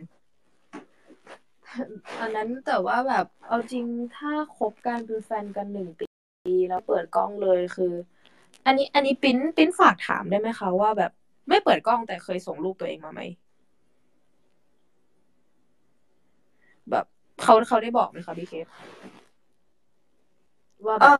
ไม่ได้บอกค่ะ แต่เขาบอกว่าเหมือนกับลักษณะถ้าพี่จำไม่ผิดนะคะ ก็คือเหมือนกับว่า พอจะเจอกันแล้วแบบคุณแม่เขาก็รู้อะไรอย่างเงี้ยค่ะ ก็ทำให้ได้ไม่เจอกันมันสำหรับพี่พี่มองว่า ในมุมพี่นะคะว่าเขาจะมีเหตุผลอะไรบางอย่างที่ทำให้อีกฝ่ายไม่สามารถที่จะสารความสัมพันธ์ได้มากขึ้น เหมือนกับมีการกักกักอะไรบางอย่างไว้ อันนี้ในมุมความคิดเห็นพี่นะ ค่ะ ส่งรูปค่ะพอดีเขาให้ข้อมูลมาเพิ่มค่ะ ช่วยค่ะอ๋อส่งรูปใช่ตอบค่ะแต่การแต่แต่แต่แต่แต่ขอว่าขอส่งนิดนึงนะ พี่เคยเจอเคสนี้คือ ไม่เปิดกล้อง แต่ส่งรูปส่งคลิปเหมือนติ๊กต็อกมา ค่ะ แต่ว่าเป็นรูปถ่ายค่ะ แต่เป็นรูปถ่ายใช่แต่ว่าไม่ไม่เปิดกล้องสำหรับพี่พี่รู้สึกว่า รูปถ่ายคุณสามารถเซฟจากไหนก็ได้ t ิ k t o k คุณสามารถเอาคลิปจากไหนก็ได้ การที่ไม่เปิดหน้าเห็นกล้องโอเค ถ้าสมมติว่าคุณยังไม่พร้อมที่จะเจอเลย อาจจะอายหรือว่าติดธุระหรือไม่สะดวกหรือยังไม่ว่างหรือเหตุผลอะไรก็แล้ว แต่ ถ้าเราคุยกันแบบมาสักสองสาเดือนอะอย่างน้อยมันต้องมีทรายอะไรบางอย่างในการเปิดกล้องคุยกัน เพราะว่ามันการยืนยันตัวตนว่า เราเราคุยกับคนคนหนึ่งเราก็ต้องต้องอยากรู้ที่มาที่ไปในการเป็นตัวตนของเขา ว่าเราคุยกับใครอยู่ เรารู้ว่าหน้าตาเขาเป็นอย่างนี้ อาจจะแบบ เห็นนิดหน่อยแล้วไม่ต้องเยอะมากก็ได้ แต่ว่ามันก็ต้องมีการยืนยันตัวตนสำหรับพี่นะคะ เพราะว่าไม่งั้นเราก็ไม่รู้ว่าเราคุยกับใครอะค่ะ เพราะว่าในปัจจุบันน่ะ ถ้าเราเห็นข่าวอะมันจะมีข่าวนะคะว่าบางทีเขาใช้รูปคนอื่น เอามาคุยกับเรามามามาหลอกมาบอกว่าเราหน้าตาแบบนี้เราเรียนแบบนี้คือสามารถที่จะแบบสร้างโปรไฟล์มาว่า ตัวเองอายุเท่านี้หน้าตาแบบนี้เรียนแบบนี้ แล้วไปให้ความหวังอีกคนคนหนึ่งให้เขารู้สึกชอบ ให้เขารู้สึกดี ให้เขารู้สึกรัก พี่ว่ามันคืออาจจะเป็นจุดเริ่มต้นของการหลอกอะค่ะ พี่ก็เลยรู้สึกว่าอย่างน้อยเดือนสองเดือนคนเรานอกจาก การคุยผ่านข้อความ การคุยส่งเเสียงโทรศัพท์ หรือ voice note ต่าง อย่างน้อยเราไม่ควรเกินสองสาเดือน ก็ควรจะเห็นหน้ากันด้วยอะค่ะ อย่างน้อยก่อนจะเจอกันนะคะ หรือไม่ก็เจอกันเลยอะค่ะ เพราะว่าจะได้รู้ว่าสิ่งที่เขาพูดมามันก็เป็นเจตนาว่าเขาเจตนาแบบจริงใจกับเราไหมก็เป็นจุดเริ่มของการวัดใจด้วยอะค่ะ เห็นเห็นด้วยค่ะพี่เคส เอาจริงก็ตัวอย่างเคสกรณีศึกษาก็ไม่ได้อยู่ไหนไกลค่ะ ปีนเอง ที่ที่ที่ที่อยู่ในความสัมพันธ์นั้นมาสามปีแล้วโดนหลอกแบบหลอกทุกอย่างหลอกทั้งรูปหลอกทั้งแบบชื่อจริงอายุ ทุกอย่างเลยยกอย่างเดียวที่ไม่หลอกคือ อะจังหวัด นอกนั้นหลอกหมด มันก็มีมันก็มีกรณีเคสแบบนี้เหมือนกัน เพราะฉะนั้นก็แบบ เราเอาจริงก็อยากให้ทุกคน ระวังตัวกันด้วยนะคะ เพราะว่าแบบบางคนก็อาจจะเจอหนักกว่านี้อะไรอย่างเงี้ยค่ะอ่าพี่เคสคะแบบอ่าพี่พลอยพี่พลอยขึ้นมาแชร์ค่ะ สวัสดีค่ะคุณพลอยอ้าวพี่พลอยกลายเป็น listener ไปแล้ว พี่พลอยคะหลุดหรือเปล่าคะเมื่อกี้หรือยังไง น่าจะหลุด เพราะว่าลงไปละ เดี๋ยวอ่าพี่พลอยน่าจะเข้ามาอีกรอบหนึ่งถ้าเกิดว่าพี่เขาเข้ามาอีกรอบหนึ่งเดี๋ยวปีจะกดรับให้อีกรอบหนึ่ง ได้ค่ะเจอคุณพลอยหลุดไปเดี๋ยวรอสักครู่นะคะ เดี๋ยว อ่ามีมีมีข้อความจากทางบ้านอีกแล้วค่ะปินใช้คำว่าข้อความจากทางบ้านเหมือนแบบเราเป็นรายการวิทยุเลยอะพี่เคสได้ก็ก็น้องดาไงน้องดาเคยแซวว่าเหมือนฟังจอสอร้อยเลสเบี้ยนเลยอะจริงเหรอเออน้องดาเคยแซวอยู่จริงเหรอหรือ หรือว่า โอเคค่ะ คนนี้เขาบอกว่า รักออน รักออนไลน์ผ่านมาหลายน้ำตาฝึกสร้างความเสถียรกับชีวิตรักมาหลายปีค่ะ จนมาถึงคนนี้ตอนนี้ปีที่หกแล้วค่ะ อ่า เขาบอกว่าอ่าจริง ๆ เรื่องเล่ามันเยอะนะคะ คนเราจะผ่านไปได้ไม่ได้มันขึ้นอยู่กับหลายปัจจัย เขาบอกว่าคนคนนี้เขาอายุมากกว่าเราสิบเอ็ดปี ระยะห่างกันระยะห่างระหว่างจังหวัดนะคะสี่ร้อยกว่ากิโล เราแค่อยากปลอบเขา เขาเพิ่งอกหักไปมามาไงไม่รู้คบกันเฉยเลย แล้วก็ยาวด้วย อุ๊ยพี่เคสเป็นแบบอยู่ดีๆปลอบเขาแล้วเราก็แล้วก็คบกัน น่ารักเลยเนี่ย แน่นอนน่ารักมากรู้สึกแบบ อืมเอาแล้วนะคะ ทุกคนใครที่เป็นที่ปรึกษาโซนนะคะพวกคุณมีความหวังแล้วค่ะพวกคุณมีความหวังแล้วค่ะ เพราะมีคนทำสำเร็จแล้วค่ะอืม ปินจะขออนุญาตอ่าไล่อ่านของแต่ละอันละกันอืมนี่มีคนอ่ามีคนที่อ่าเล่นในนะคะอ่า พี่ไม่รู้พี่เคสอ่านไปหรือยังแต่ก็เขาบอกว่านี่เคยเล่นเฮดเป็นอะไรที่แบบรู้สึกดีที่ได้พี่ที่คุยมาคนหนึ่งเป็นผู้หญิงที่นุ่มฟูทำให้เรามีสติในการคิดความในการรู้สึก ตอนนี้ก็ยังเป็นพี่ที่นุ่มฟูให้เราได้เสมอเลยขอบคุณมากนะคะสำหรับทุกคำปรึกษาเป็น partner ที่ดีให้เราอุ้ยน่ารักจังอุ้ยรู้สึกว่าวันนี้มีเรื่องราวน่ารักน่ารักเยอะเลยเนาะค่ะพี่เคส เห็นด้วยอย่างยิ่งเลยค่ะ อยากบอกเลยว่าถ้าคุณเหงา Girl X Girl จะอยู่เป็นเพื่อนคุณค่ะ เอาจริงก็อยู่เป็นเพื่อนมันค่ะ ไม่ว่าคุณจะเศร้าอกหักเหงา อยากหาเพื่อนไป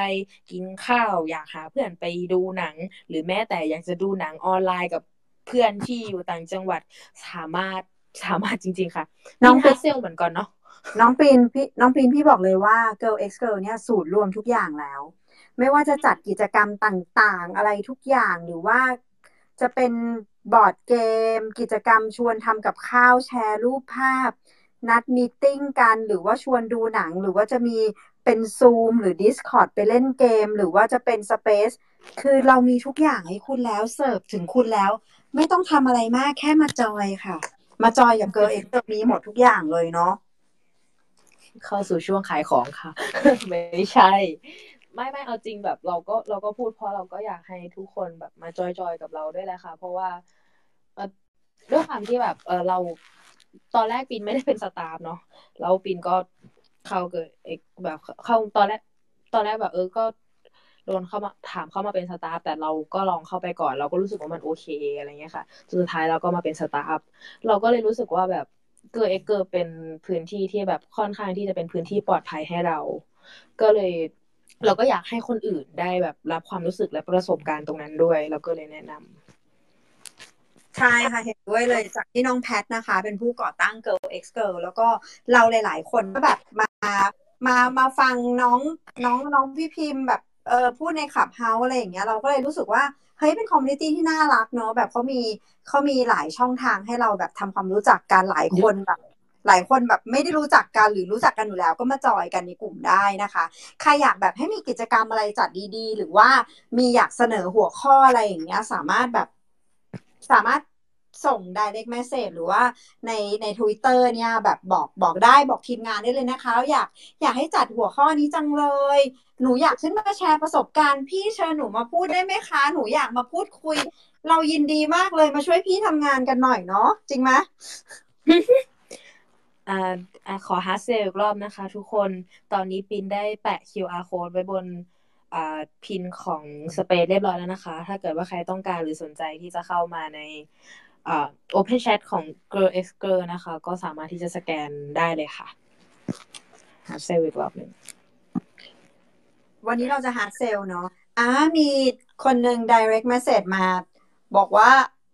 เฮ้ยอ่านแล้วเขินนะ อันเนี้ยเขินที่สุด ไม่อยากเล่นแอปไหนเลย อยากให้คุณเคสกับทีมงานสแกนให้แทนได้ไหมคะโอ้แฮชโหเออรักออนไลน์ ได้ค่ะติดต่อพี่เคสหรือว่าทีมงานท่านไหนก็ได้นะ เดี๋ยวช่วยสแกนให้เดี๋ยว เดี๋ยว เดี๋ยว เดี๋ยวน่าจะมีจัดเปิดเปิดซีวีอีกรอบดีไหมคะ น้องแพทให้ส่งซีวีมาดีไหมถ้าเพื่อนๆเพื่อนหลายคนสนใจลองติดต่อพี่เคสดูก่อนได้ค่ะพี่เคสเป็นคิวปิดของที่นี่เลยค่ะ ใช่ครับผม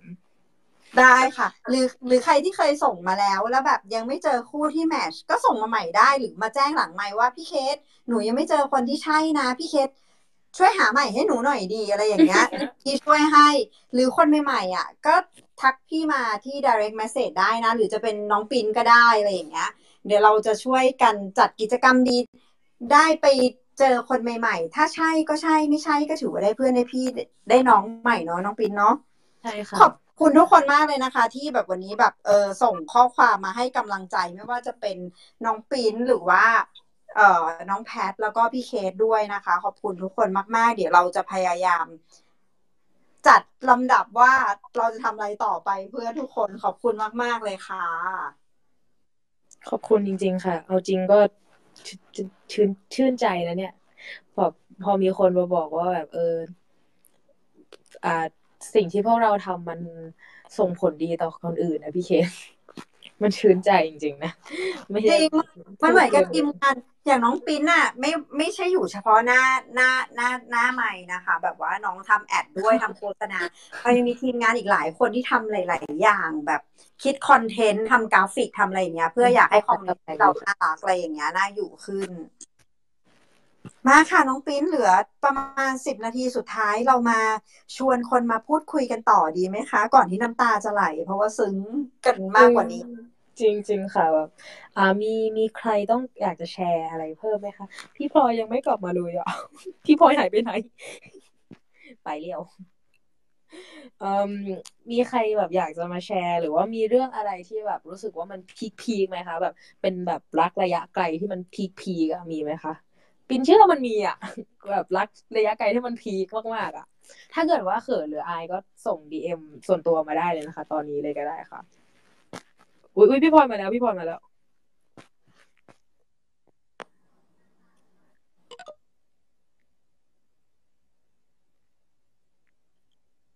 ฮัลโหลค่ะ สวัสดีค่ะคุณพลอย อยากมาแชร์ประสบการณ์ในวันนี้ค่ะ เชิญเลยค่ะ สวัสดีค่ะ ก็ได้ฟังมาหลาย ๆ ท่านเราก็เลยนึกถึงมุมตัวเองแต่เป็นมุมด้านนกาทีฟนะคะ ก็อยากจะให้อยากจะแชร์กันว่าบางทีเรื่องในโลกโลกออนไลน์ ก็มันก็มีเทา ๆ เหมือนกับโลกแห่งโลกชีวิตจริงนี่แหละค่ะตอนนั้นก็มีเป็นช่วงที่พลอยแบบสดๆพลอยก็พลอยก็สมัครพรีเมียมนะหมายถึงแบบเออเอามันก็จะได้เห็นมากกว่าในแอปแอปลูกไฟอะค่ะ แต่ว่าก็ไม่ได้เข้าไปเล่นอะไรมากมาย เพราะว่าเหมือนเหมือนเหมือนเบื่อเบื่อช่วงนั้นเบื่อเบื่อแล้วก็แบบเออเลิกกับแฟนแล้วก็โสดแล้วก็แบบเล่นเล่นเล่นหลายแอปเหมือนกันแอปแบบแอปลูกไฟแอป H แอปอาหารเช้า อาหารเช้าคือ CMB อะนะคะ ทีนี้ทีนี้ก็เอ่อพอเรารู้จักผ่านอะไรขอรีเฟอร์ถึงถึงเขาเลยแล้วกันคนนี้ที่เป็นมุมที่แบบในกาทีที่แบบเคยเจอมา แต่เอ่อก็รู้จักกับเขาแบบแอปลูกไฟ อ่า แล้วก็เหมือนแบบมีสไตล์ที่ชอบแบบชอบแฮงเอาท์อะไรอย่างนี้ ค่อนข้างแบบคล้ายกันอ่าวันหนึ่งเขา คือคุยกันไม่ได้มากแค่แบบเหมือนวันหนึ่งก็คุยกันสี่ห้าประโยค แล้วเราก็เหมือนแบบว่าเออโอเค เรารู้จักเพื่อนเพิ่มอีกหนึ่งคน จนแบบเออเขาก็นัดเจอที่คาเฟ่แห่งหนึ่งก็คือไปเจอเขา แล้วก็โอเค เราคุยกันถูกคอก็เหมือนแบบ เออมันได้เพื่อนเพิ่ม อืเขาก็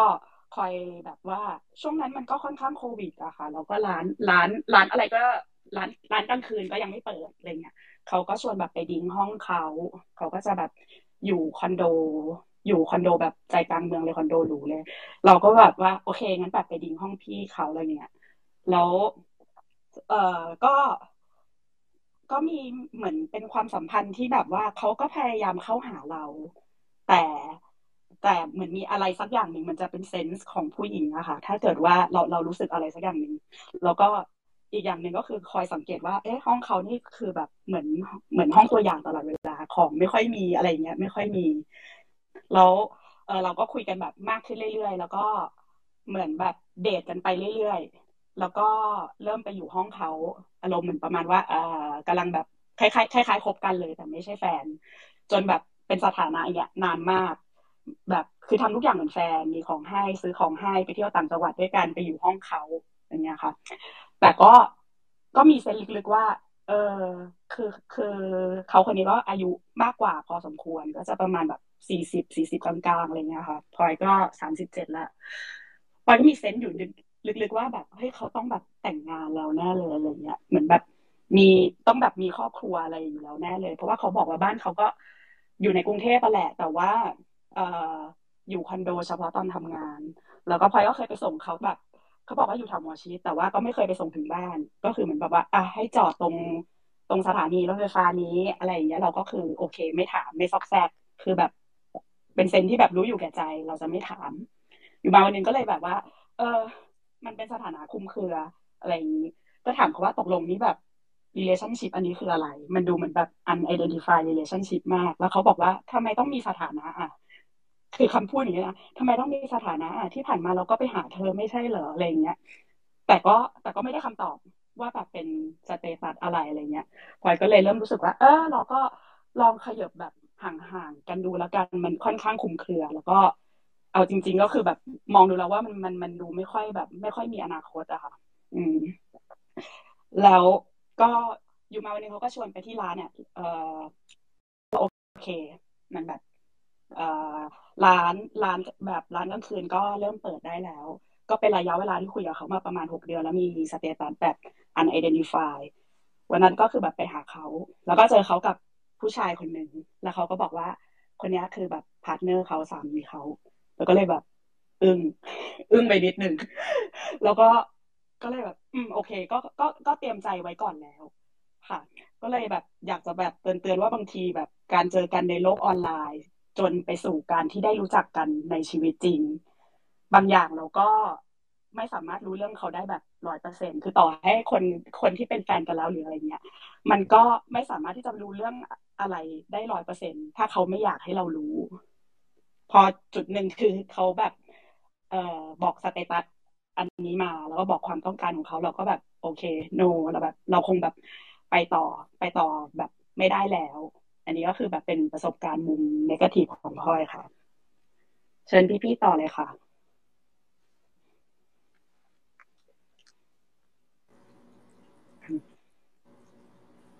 ฮัลโหลเงียบเลยฮัลโหลฮัลโหลฮัลโหลพอดีเมื่อกี้เกิดค่ะอุบิเหตุกับตัวเองนิดหน่อยก็เลยปิดไมค์ไปค่ะ อ๋อ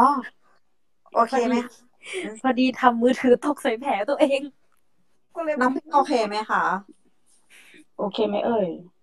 ฮัลโหลโอเคได้ยินไหมคะได้โอได้ยินแล้วค่ะพี่เคสอ๋อคือโอเค พี่พี่อยากจะบอกว่าเออฟังที่ที่คุณพลอยพูดรู้สึกเลยว่าแบบ การที่เราอย่างอย่างที่บอกไปว่าแบบการที่เราเจอคนในโลกออนไลน์ หรือว่าชีวิตจริง เขาจะพูดอะไรก็ได้ แต่สุดท้ายแบบเราต้องศึกษาและเรียนรู้แล้วก็ต้องเจอกัน เจอกันยังไม่พอนะ ยังจะต้องแบบทำความรู้จักกัน แล้วก็ยังจะต้องแบบไปโปรเซสอีกเยอะในการที่จะต้องแบบสังเกตพฤติกรรมเขาในเรื่องของอย่างที่น้องซาเคยพูดว่าต้องดูว่า เออเขาเขามีฟีดแบ็กกับเรายังไง หรือหลาย ๆ ท่านที่ขึ้นมาพูดว่า เออเขาจะรับโทรศัพท์เราไหมเขาจะแบบ มีเวลาให้เราไหม หรือการที่แบบเขาจะแนะนำให้เรารู้จักกับคนรอบข้างในชีวิตเขาไหมอาจจะบางคนครอบครัวไม่รู้ แต่ว่าเขาเปิดเผยว่าเราคบเขาในสถานะไหน ให้เพื่อนเขาหรือญาติพี่น้องเขาหรืออาจจะมีอะไรสักอย่าง ต้องแสดงจุดยืน แต่พี่เคสก็เคยเจอนะ บางทีเขาพูด ว่าเราคบเขาให้เพื่อนเขาฟัง แต่บางทีเพื่อนเขาก็อยู่ข้างเขาก็ไม่ได้ก็รู้ว่าเพื่อนเขานี่แหละ ก็เราไม่ได้เป็นเราก็เหมือนเป็นเหยื่อคนอื่น ๆ ที่เขาพามาเจอเหมือนกัน สุดท้ายแล้วอะค่ะ อย่างที่น้องพลอยบอกเลยว่า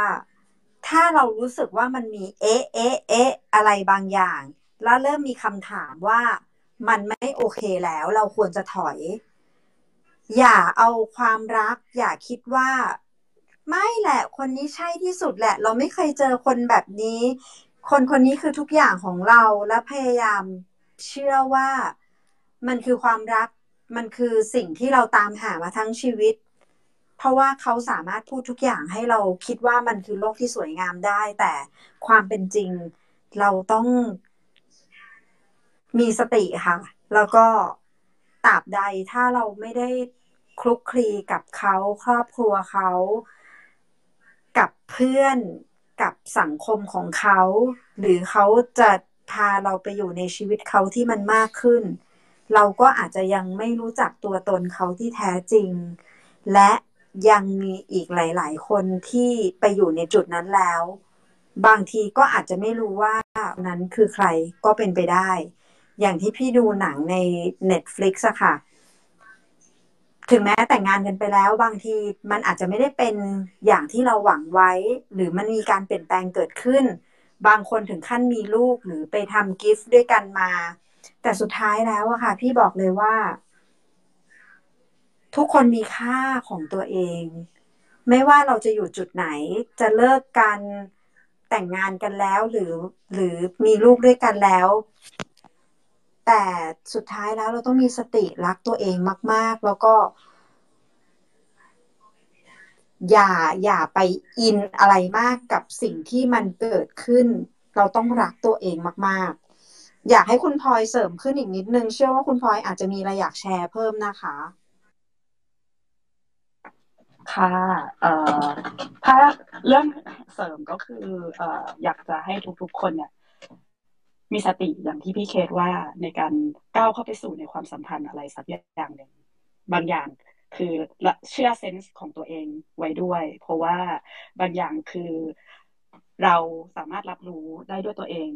ว่า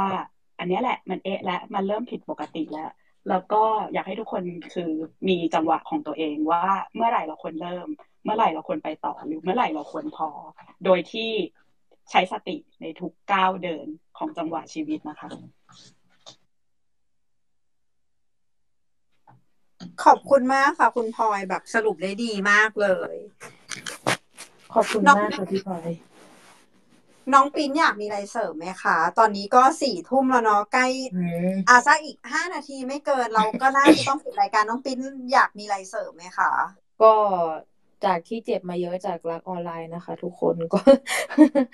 ก็อยากจะแบบบอกให้ทุกคนว่าถ้าเกิดว่าแบบเราไปเจอคนคนหนึ่งก็ให้ดูดีๆนะคะ ทุกคนว่าแบบเขามีแฟนอยู่แล้วไหมหรือว่า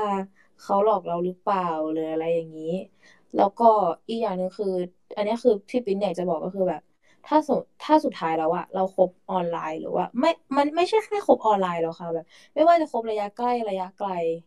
แต่ถ้าเกิดว่า เราการที่เรารักเขามันทำร้ายตัวเราเองอะเราต้องย้อนกลับมาถามตัวเองแล้วนะคะ ว่ามันเราเราควรจะทำสิ่งนั้นต่อไปไหมให้ให้ให้แบบให้ให้รักตัวเองด้วยนะคะ อย่า อย่ารักคนอื่นจนลืมรักตัวเองนะคะ ทุกคน ประมาณนี้ค่ะพี่เค สุดยอดมากเลยน้องปินรักตัวเองเยอะๆ นี่เป็นสิ่งที่สำคัญมากเลยค่ะ ส่วนพี่เคนะคะ ขอฝากทุกคนว่าไม่ว่าจะรักออนไลน์หรือรักออฟไลน์นะคะ ทุกคนมีสิทธิ์ที่จะไปอยู่ในจุดนั้น แต่อยากให้ทุกคนมีสติในการคิดวิเคราะห์ แล้วก็มองไปไกลๆว่า เราเรากับเขาเนี่ยเคมีเข้ากันไหมในเรื่องของไลฟ์สไตล์ ในเรื่องของรสนิยม ในเรื่องของการใช้ชีวิต ในเรื่องของทัศนคติต่างๆ ในเรื่องของ finance ก็สำคัญ แล้วก็ในเรื่องของความจริงใจ ความซื่อสัตย์แล้วก็การ give and take แล้วก็ในเรื่องของการ support ซึ่งกันและกัน แล้วก็ต้องต้องบอกเลยว่าสำหรับคนเราสุดท้ายแล้วคบกัน มันจะไม่ได้จบในเรื่องของการตกลง มันจะจบตรงในเรื่องของทุกอย่างมันไม่มีคำว่าจบสำหรับชีวิตคู่ที่ที่เราตัดสินใจคบกันเพราะทุกวันของการใช้ชีวิตด้วยกัน มันจะมีอุปสรรค มันจะมีปัญหา มันจะมีอะไรเข้ามาทุกวันให้เราเรียนรู้ให้เราแก้ไข ให้เราจับมือไปด้วยกันตาม ได้ยังรักกันเรายังซื่อสัตย์กันอยู่ มันจะต้องแก้ไขเรียนรู้และโตไปด้วยกัน support ไปด้วยกัน ให้อภัยไปกัน แล้วก็เป็นกำลังใจให้กัน สุดท้ายสำหรับคนที่อาจจะอยู่ในจุดที่หลายคนนะชอบคุยกับถามพี่ว่าเขาคุยกับคนคนหนึ่งแล้วทำไมมันยังไม่มีความชัดเจน ทำไมเขาไม่ค่อยรับสายทำไมเขาตอบช้าทำไมเขาไม่ไม่เออเขาออนไลน์ที่อื่นในโซเชียลอย่างเช่น Facebook แต่เขาไม่ตอบไลน์เรา พี่มักจะบอกเสมอและยังยังอยากจะพูดคำเดิมก็คือว่าต้องมีไทม์ไลน์กับคนที่เขายังไม่มีความชัดเจนในเรื่องของความรู้สึก เพราะว่าจุดเริ่มต้นของความสัมพันธ์ ต้องมีไทม์ไลน์ด้วยค่ะว่า เราจะไปต่อหรือควรพอแค่นี้ เดือนสองเดือนสามเดือน ไม่เกินสามเดือนนะคะพี่ว่ามันต้องมีความชัดเจน และพี่ขอเป็นกำลังใจให้ทุกคนนะคะสำหรับชาว Girl X Girl ทุกคน ถ้าใครที่กำลังตามหารักอยู่ ก็ขอให้ได้เจอส่วนใครที่ กำลังมีอุปสรรคหรือมีปัญหาอะไรก็สามารถพูดคุยกับ Girl X Girl ได้นะคะ พวกเราพร้อมที่จะรับฟังแล้วก็ให้คำแนะนำส่วนใครที่แบบมีความรักอยู่ก็ขอให้รักเป็นรักที่สมบูรณ์แบบในแบบของคุณ เพราะว่าคุณของแต่ละคู่ไม่เหมือนกัน เป็นกำลังใจให้ทุกคนนะคะ